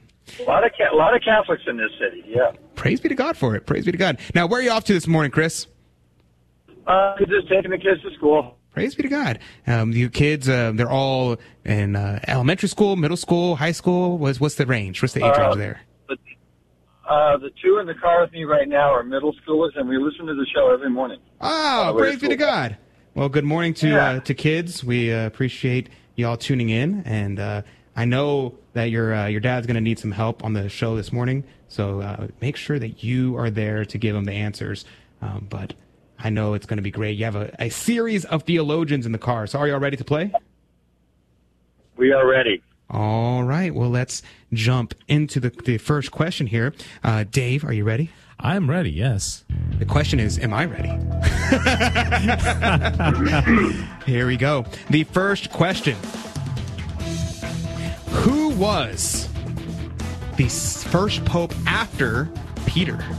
Okay, the first pope after Peter, so After that, that'd be the second pope. So the second in- in pope. total. Okay. Uh, gosh, Peter. Um, you know, I, I think I know this one. I, I think it was kind of a kind of an interesting name because he's become popular in you know uh, with uh, Charles Schulz and all that. But I'm going with Linus. Pope Linus. Pope Linus was the second pope. Yeah, that's going that's with gonna be my final answer. All right. Well, you're going with Linus. Um, I thought that he was a character in the Peanuts, but okay. Yeah, yeah. Um, all right, uh, Chris. 15 seconds on the clock. The question is, who was the second pope? Well, Dave Palmer seems to think that it was a Linus, and I thought that was like a dance, but I, I don't know. A line dance? Uh, a line. Ooh, there you go. There you go. Uh, what say you, Chris and kids? 15 seconds on the clock. Is he right or is he wrong? I say Dave is correct. You All see, right. Dave is correct. That is a uh, very, very bold thing to say, but I, I suppose yeah, people are allowed to uh, to say Dave is correct every once in a while. But Thank you, Chris. I appreciate it. Every that. now and then, yeah. Yeah, yeah. Every now and then, but we're going to find out whether or not he is correct And he is, in fact, correct. It was, in fact, Linus. So praise be to God for that. Um, are you ready for uh, question number two, Chris? You bet. All right. Well, I have to warn you. This second question here could be it could be tricky. So keep your ears. I keep wanting to say peeled, but I'm I mean to say Yeah. tuned. Yeah. So that's what I mean Yeah, to you say. don't wanna peel your ears. It'd yeah, very painful. You do that to your eyes, not to your ears. Um, speaking of pain, uh, Dave, the question on the board is, who is the patron saint of cooks? Now it's painful because if anybody ever eats my food, they're going to be in pain. All right. I know Chris has a lot of confidence in me, and so I appreciate that very much. Uh, yeah, the, the patron saint of cooks and food is Saint Sebastian of Hamburg. Ah. Okay, he was from Ah. Germany. Okay, that, that's where we get the hamburger. Uh, okay, so Saint Sebastian of Hamburg is the answer. Final answer. That makes a lot of sense. You know, I always wondered where hamburgers come from, and Yeah. I, I thought it was an American Saint Sebastian. food. Saint Sebastian of Hamburg. All right, Chris. Well, it's a very, very good question. I would argue Saint Sebastian of Hamburg. I, I think I've heard of that person before. Um, what say you, Chris and kids? 15 seconds on the clock. Who was the patron saint of cooks, or is the patron saint of cooks? Dave says it's Saint Sebastian of Hamburg. Or what say you, Chris and family? Uh, we think Dave is wrong because we've never heard of Saint Sebastian of Hamburg. Um, I know there is uh, at least one really famous Saint Sebastian, but he is not from Germany. So um, we're going to say incorrect. You're gonna man. say that he's incorrect. Oh, Can you hurts. believe that they don't trust It you? hurts, Well, yeah. My- my- survey says that is correct. it is correct that he is incorrect. Uh, what is the correct answer? Uh, Saint Lawrence. Saint Yeah, Lawrence. St. Lawrence. Wow. Yeah, remember he, Oh, he, yeah, fam- fam- he was a deacon, right? Uh, I think he famously said, "I think this side is done. Why don't you flip me over?" I mean, and when you have a sense of humor as you're being grilled, I mean, that's pretty holy. Yeah, yeah. Imagine being Yeah. uh, put over a gridiron, gridiron, and then they're like, "Hmm, I've suffered enough on this side. Can you flip me over? I would, I'd like to suffer some more." Yeah, yeah. Well, praise be to God. Now, I've got to tell you, I got to warn you. This next question Yeah.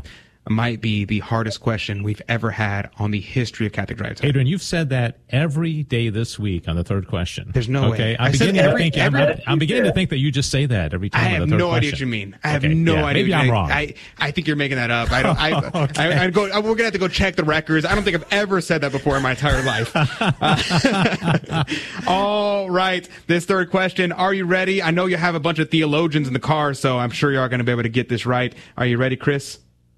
We are ready, yes. All right, let's jump into it. The question on the board, Dave. What are the marks of the church? What are the marks of the church? Yes, not the markers of the church. The Okay. marks. Uh, Forget, the- I'll the- win. Yeah, the marks of the church would be like the wounds of Christ. You know that where he was pierced when he Mm. Ah, that makes sense. uh, when he was uh, crucified. Those those marks on his body. Those are the marks of the church. Final answer. Oh, that that makes sense. I'm I'm picking up what you're putting down.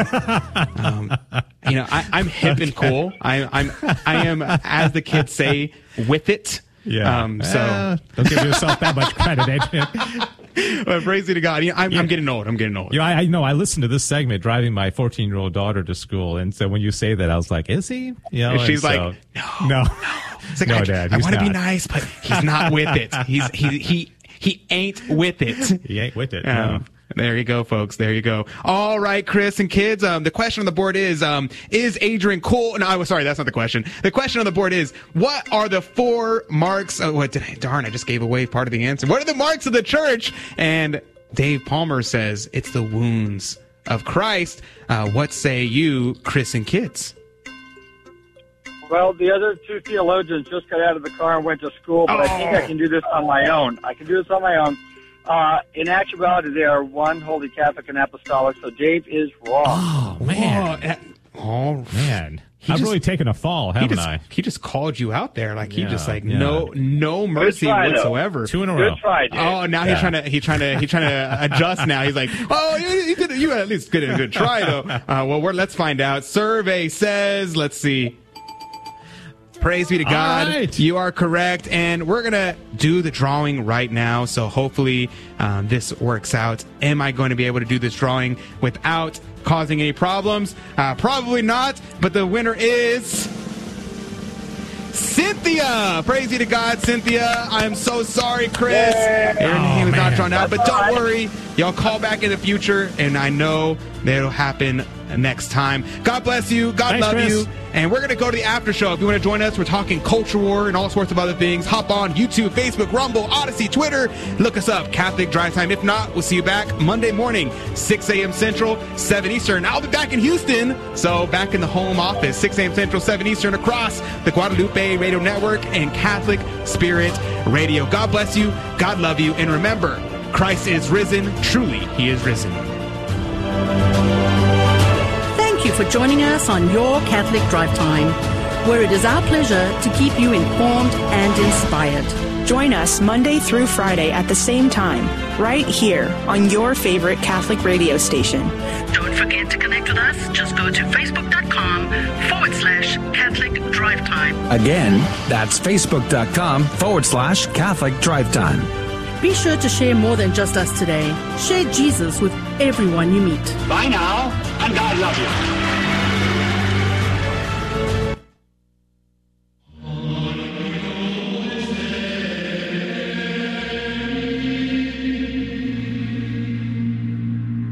The Guadalupe Radio Network now brings you the Holy Sacrifice of the Mass from the chapel at Our Lady of Corpus Christi in Corpus Christi, Texas. Lady of Corpus Christi, home of the SOLT community. For more information, visit solt.net or ourladyofcorpuschristi.org. Today, we celebrate the memorial of St. Louis, King of France, and St. Joseph Calasanz. We offer this holy sacrifice to the Mass for all of our online viewers and all those listening to Guadalupe Radio Network. Come, thou Almighty King, help us thy name to sing, help us to praise. Father, how glorious, or how victorious, come and reign over us, Ancient of Days. Come, thou incarnate Word, Gird on thy mighty sword, our prayer attend.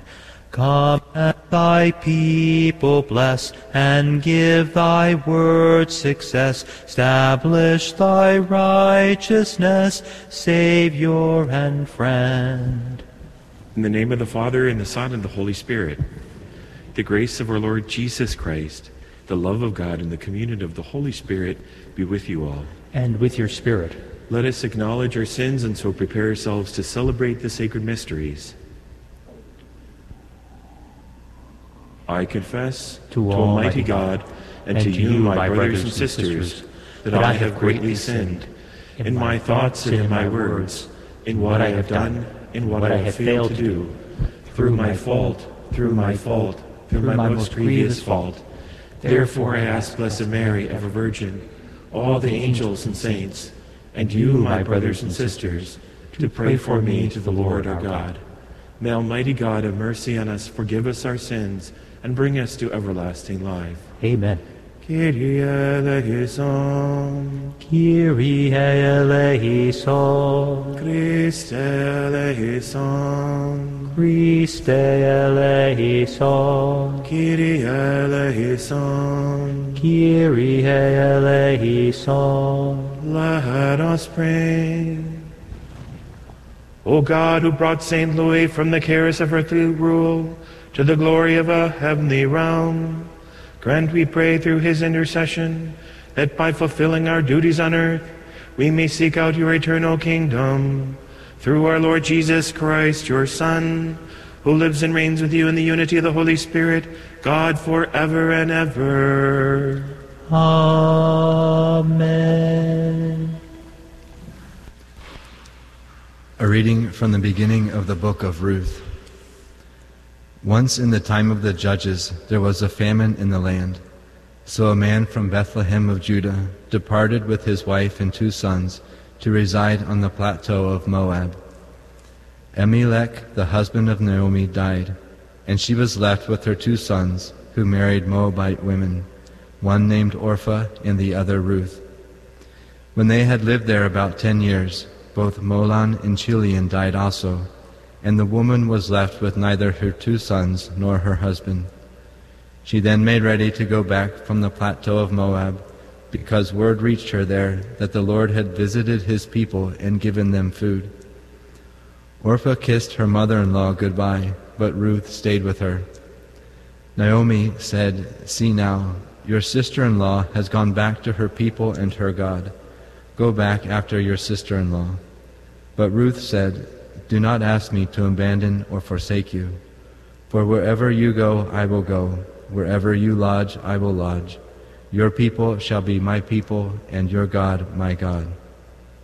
Thus it was that Naomi returned with the Moabite daughter in law, Ruth, who accompanied her back from the plateau of Moab. They arrived in Bethlehem at the beginning of the barley harvest. The word of the Lord. Praise the Lord, my soul. Praise the Lord, my soul. Blessed is he whose help is the God of Jacob, whose hope is in the Lord his God, who made heaven and earth, the sea and all that is in them. Praise the Lord, my soul. The Lord keeps faith forever, secures justice for the oppressed, gives food to the hungry. The Lord sets captives free. Praise the Lord, my soul. The Lord gives sight to the blind. The Lord raises up those who were bowed down. The Lord loves the just. The Lord protects strangers. Praise the Lord, my soul. The fatherless and the widow he sustains, but the way of the wicked he thwarts. The Lord shall reign forever. Your God, O Zion, through all generations. Alleluia. Praise, the, Lord, my soul.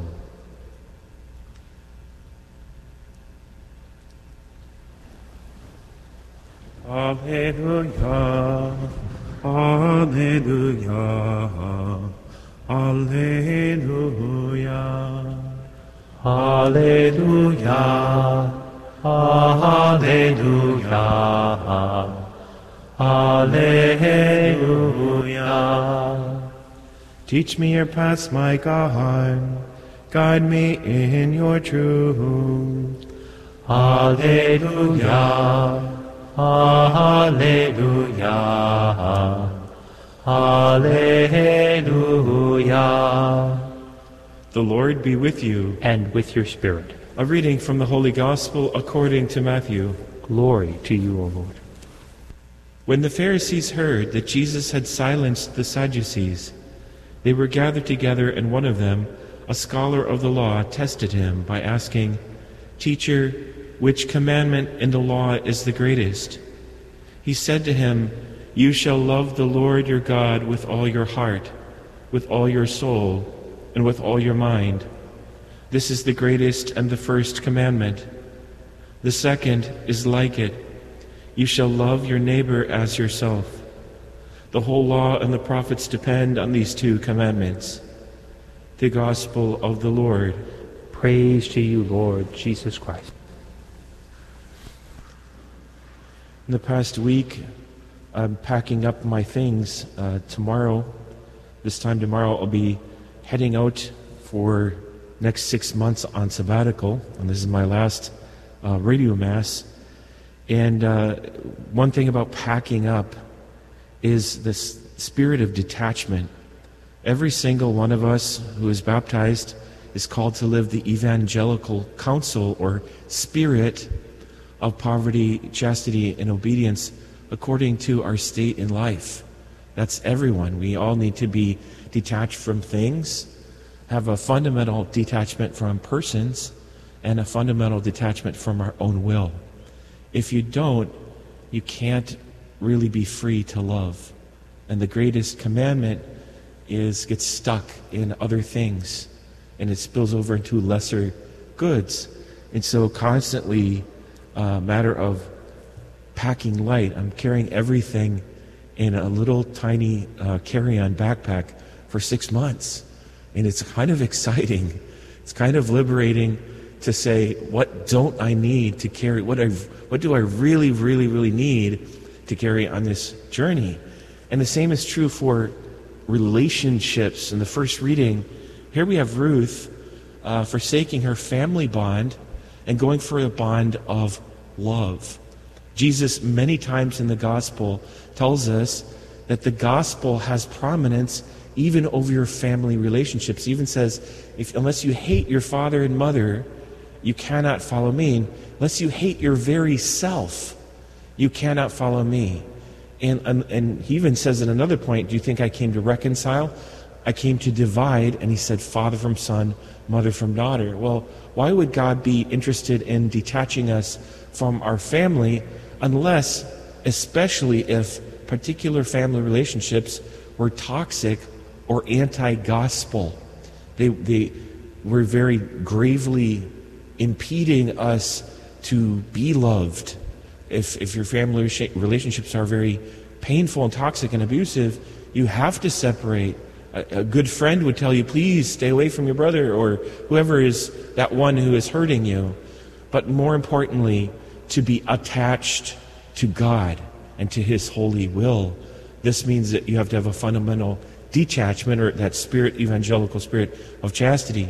Now, if you get those two right, the third one is the biggest. It's the doozy. It's the, the hardest. To be detached from your own opinion, to be detached from your own desires, your own wants, your own way.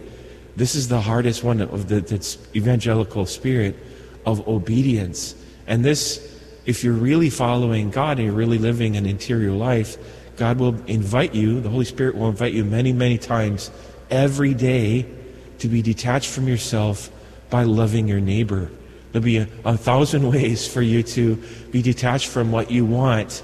And thanks be to God when our own will is frustrated, when our own will is not carried out, because the, the main problem is that God's will is not in me. It's not in you, it's in God. And so if you're attached to yourself, you have to go outside of yourself. It means outside of your imagination, what your plan is.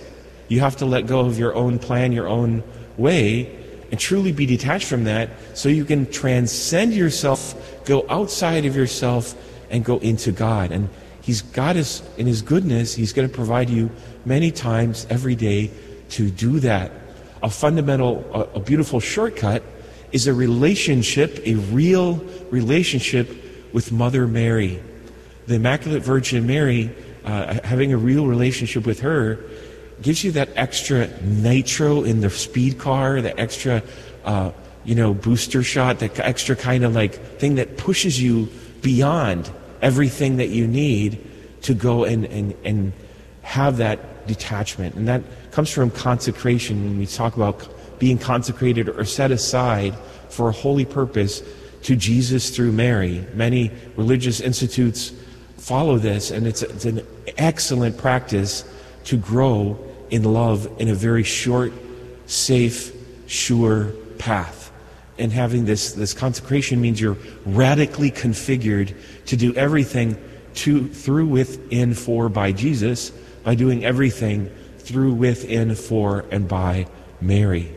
May the prayers of the Immaculate Virgin Mary, King St. Louis, and St. Joseph Calasanz help us to do this with joy and with rejoicing.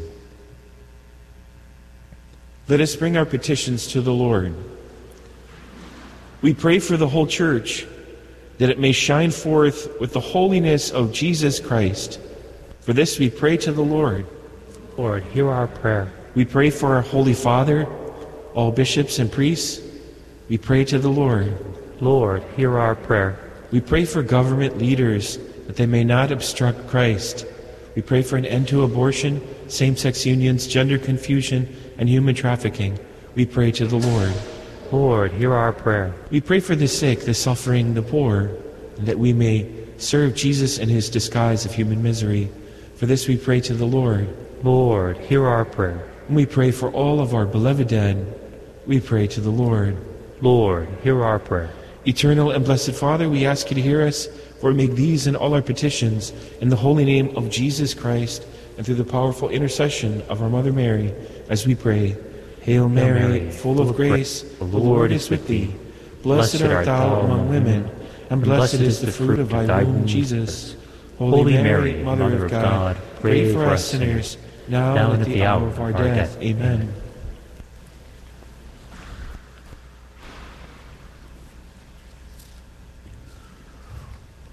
O worship the King, all glorious above.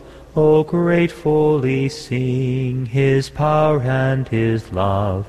Our shield and defender, the ancient of days, pavilioned in splendor and girded with praise. O tell of his might, O sing of his grace, whose robe is the light, whose canopy space. His chariots of wrath the deep thunder clouds form, and dark is his path on the wings of the storm. The earth with its store of wonders untold, Almighty thy power hath founded of old, hath established it fast by a changeless decree, and round it has cast like a mantle the sea. Pray, brethren, that my sacrifice and yours may be acceptable to God the Almighty Father. May the Lord accept the sacrifice at your hands for the praise and glory of his name, for our good and the good of all his holy church. Through the present oblation, O Lord, which we offer in commemoration of King St. Louis, bestow on your faithful, we pray, the gifts of unity and peace through Christ our Lord. Amen. The Lord be with you. And with your spirit. Lift up your hearts. We lift them up to the Lord. Let us give thanks to the Lord our God. It is right and just. It is truly right and just, our duty and our salvation, always and everywhere to give you thanks, Lord, Holy Father, Almighty and Eternal God. For you are praised in the company of your saints, and in crowning their merits you crown your own gifts. By their way of life you offer us an example. By communion with them you give us companionship.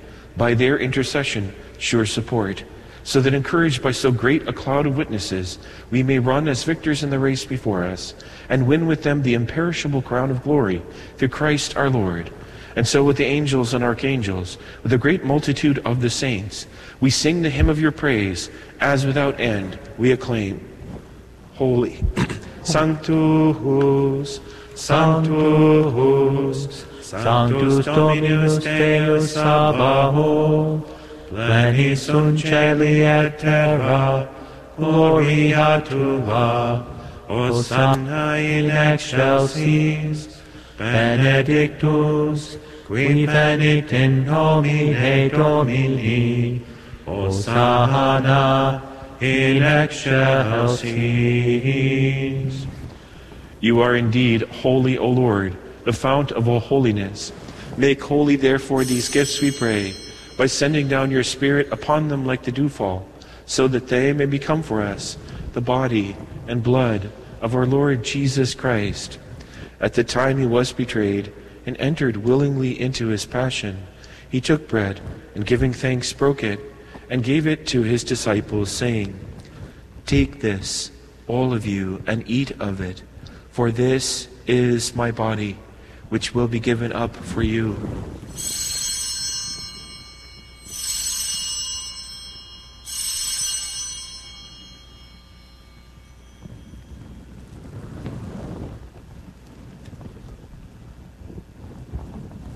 In a similar way, when supper was ended, he took the chalice, and once more giving thanks, he gave it to his disciples, saying, Take this, all of you, and drink from it, for this is the chalice of my blood, the blood of the new and eternal covenant, which will be poured out for you and for many for the forgiveness of sins. Do this in memory of me.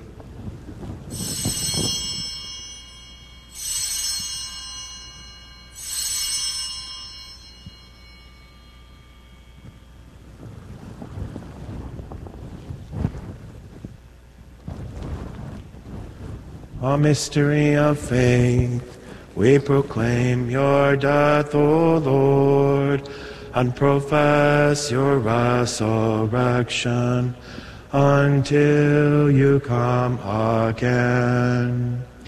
Therefore, as we celebrate the memorial of his death and resurrection, we offer you, Lord, the bread of life and the chalice of salvation, giving thanks that you have held us worthy to be in your presence and minister to you. Humbly we pray that partaking of the body and blood of Christ, we may be gathered into one by the Holy Spirit.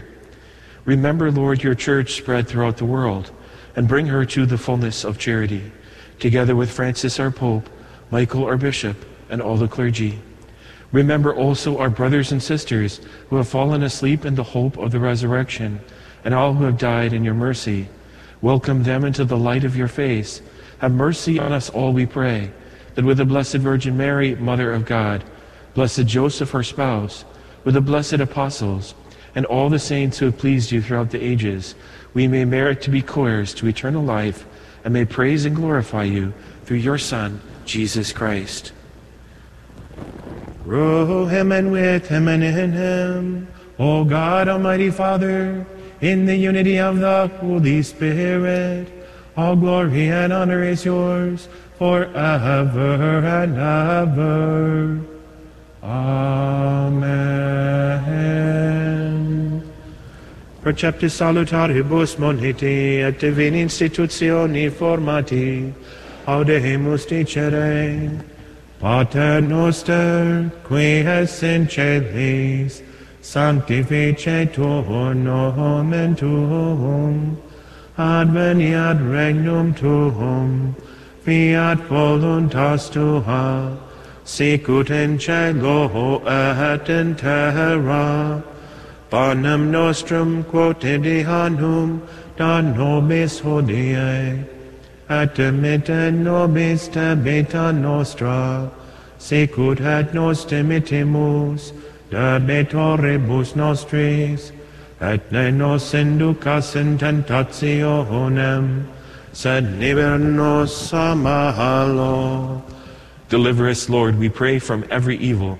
Graciously grant peace in our days, and by the help of your mercy, we may be always free from sin and safe from all distress, as we await the blessed hope and the coming of our Savior, Jesus Christ.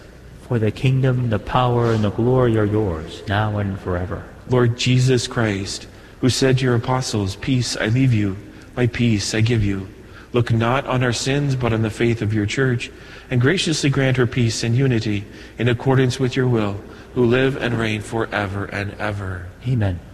The peace of the Lord be with you always. And with your spirit.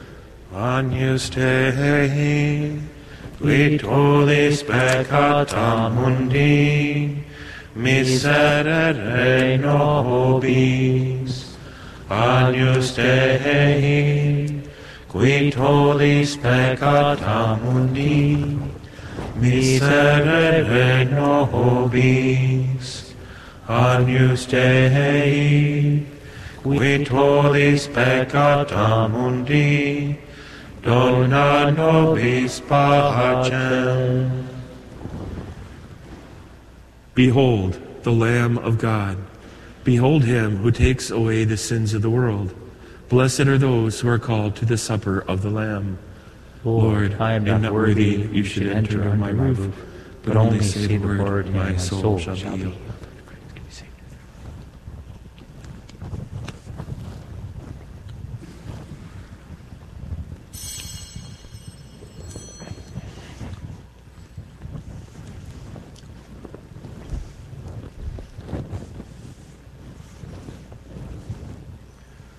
Seek first the kingdom of God and his righteousness, and all these things will be given to you besides, says the Lord.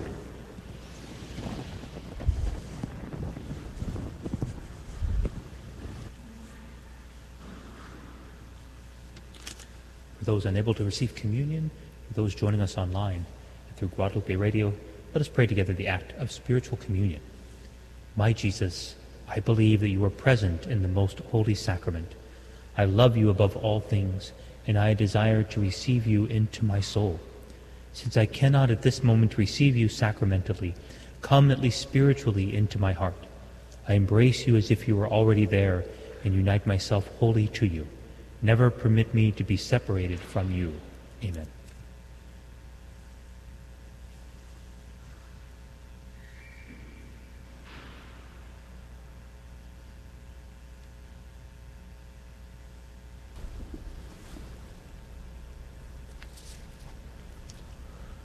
Adoro te devote, latens deitas, quae subis figuris vere latitas.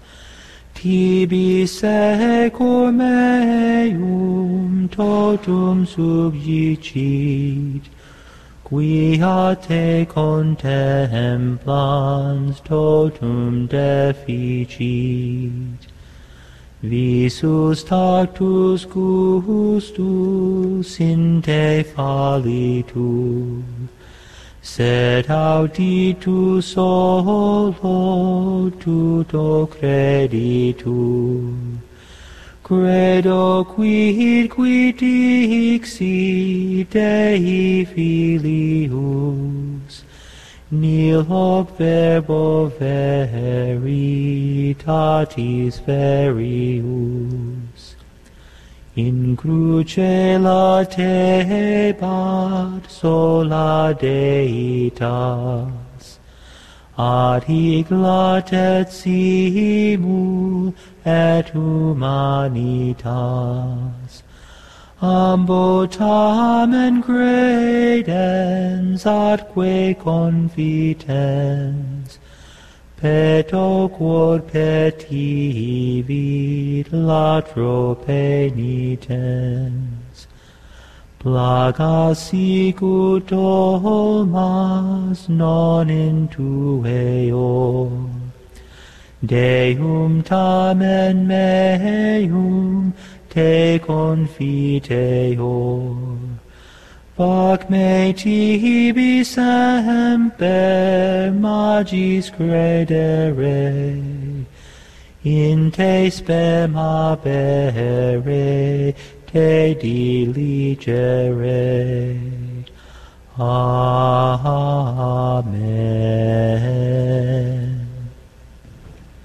Let us pray.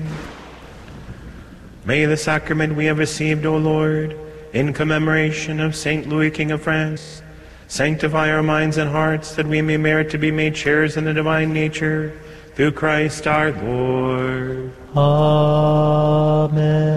The Lord be with you. And with your spirit. May Almighty God bless you, the Father, the Son, and the Holy Spirit. Amen. Go in the peace of Christ. Thanks be to God. Now thank we all our God with heart and hands and voices, who wondrous things done, in whom his world rejoices, who from our mother's arms has blessed us on our way with countless gifts of love, and still is ours today. Oh, may this gracious God through all our life be near us, with ever joyful hearts and blessed peace to cheer us. Preserve us in his grace, and guide us in distress, and free us from all sin, till heaven we possess.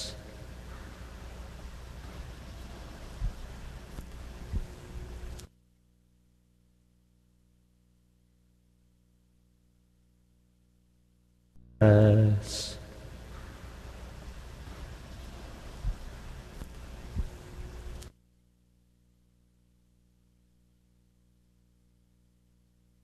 Yes.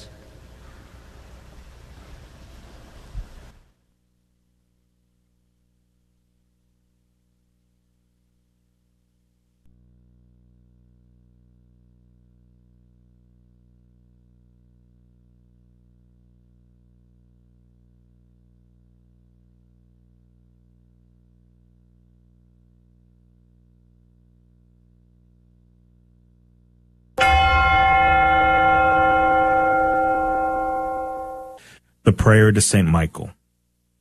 Saint Michael the Archangel, defend us in battle. Be our protection against the wickedness and snares of the devil. May God rebuke him, we humbly pray. And do thou, O Prince of the heavenly host, by the power of God, cast into hell Satan and all the evil spirits who prowl about the world, seeking the ruin of souls. Amen. Prayer of Deliverance. Almighty God and Father, we beg thee, through the intercession and help of the archangels, Saint Michael, Raphael, and Gabriel, for the deliverance of our brothers and sisters who are enslaved by the evil one, from anxiety, sadness, and obsessions. We implore thee, deliver us, O Lord. From hatred, fornication, and envy. We implore thee, deliver us, O Lord. From thoughts of jealousy, rage, and death. We implore thee, deliver us, O Lord. From every thought of suicide and abortion. We implore thee, deliver us, O Lord. From every form of sinful sexuality. We implore thee, deliver us, O Lord. From every division in our family and every harmful friendship. We implore thee, deliver us, O Lord. From every sort of spell, malefice, witchcraft, and every form of the occult. We implore thee, deliver us, O Lord. Thou who said, Peace I leave with you, my peace I give unto you, grant that through the intercession of the Virgin Mary, we may be liberated from every demonic influence and enjoy thy peace always. In the name of Christ our Lord. Amen. Transmitting the treasures of our Catholic faith to your radio every day. This is the Guadalupe Radio Network. Radio for your soul. Hi, I'm Karen from St. Justin Martyr Parish, Alief. You're listening to AM 1430, KSHJ, Houston, part of the Guadalupe Radio Network. Radio for your soul.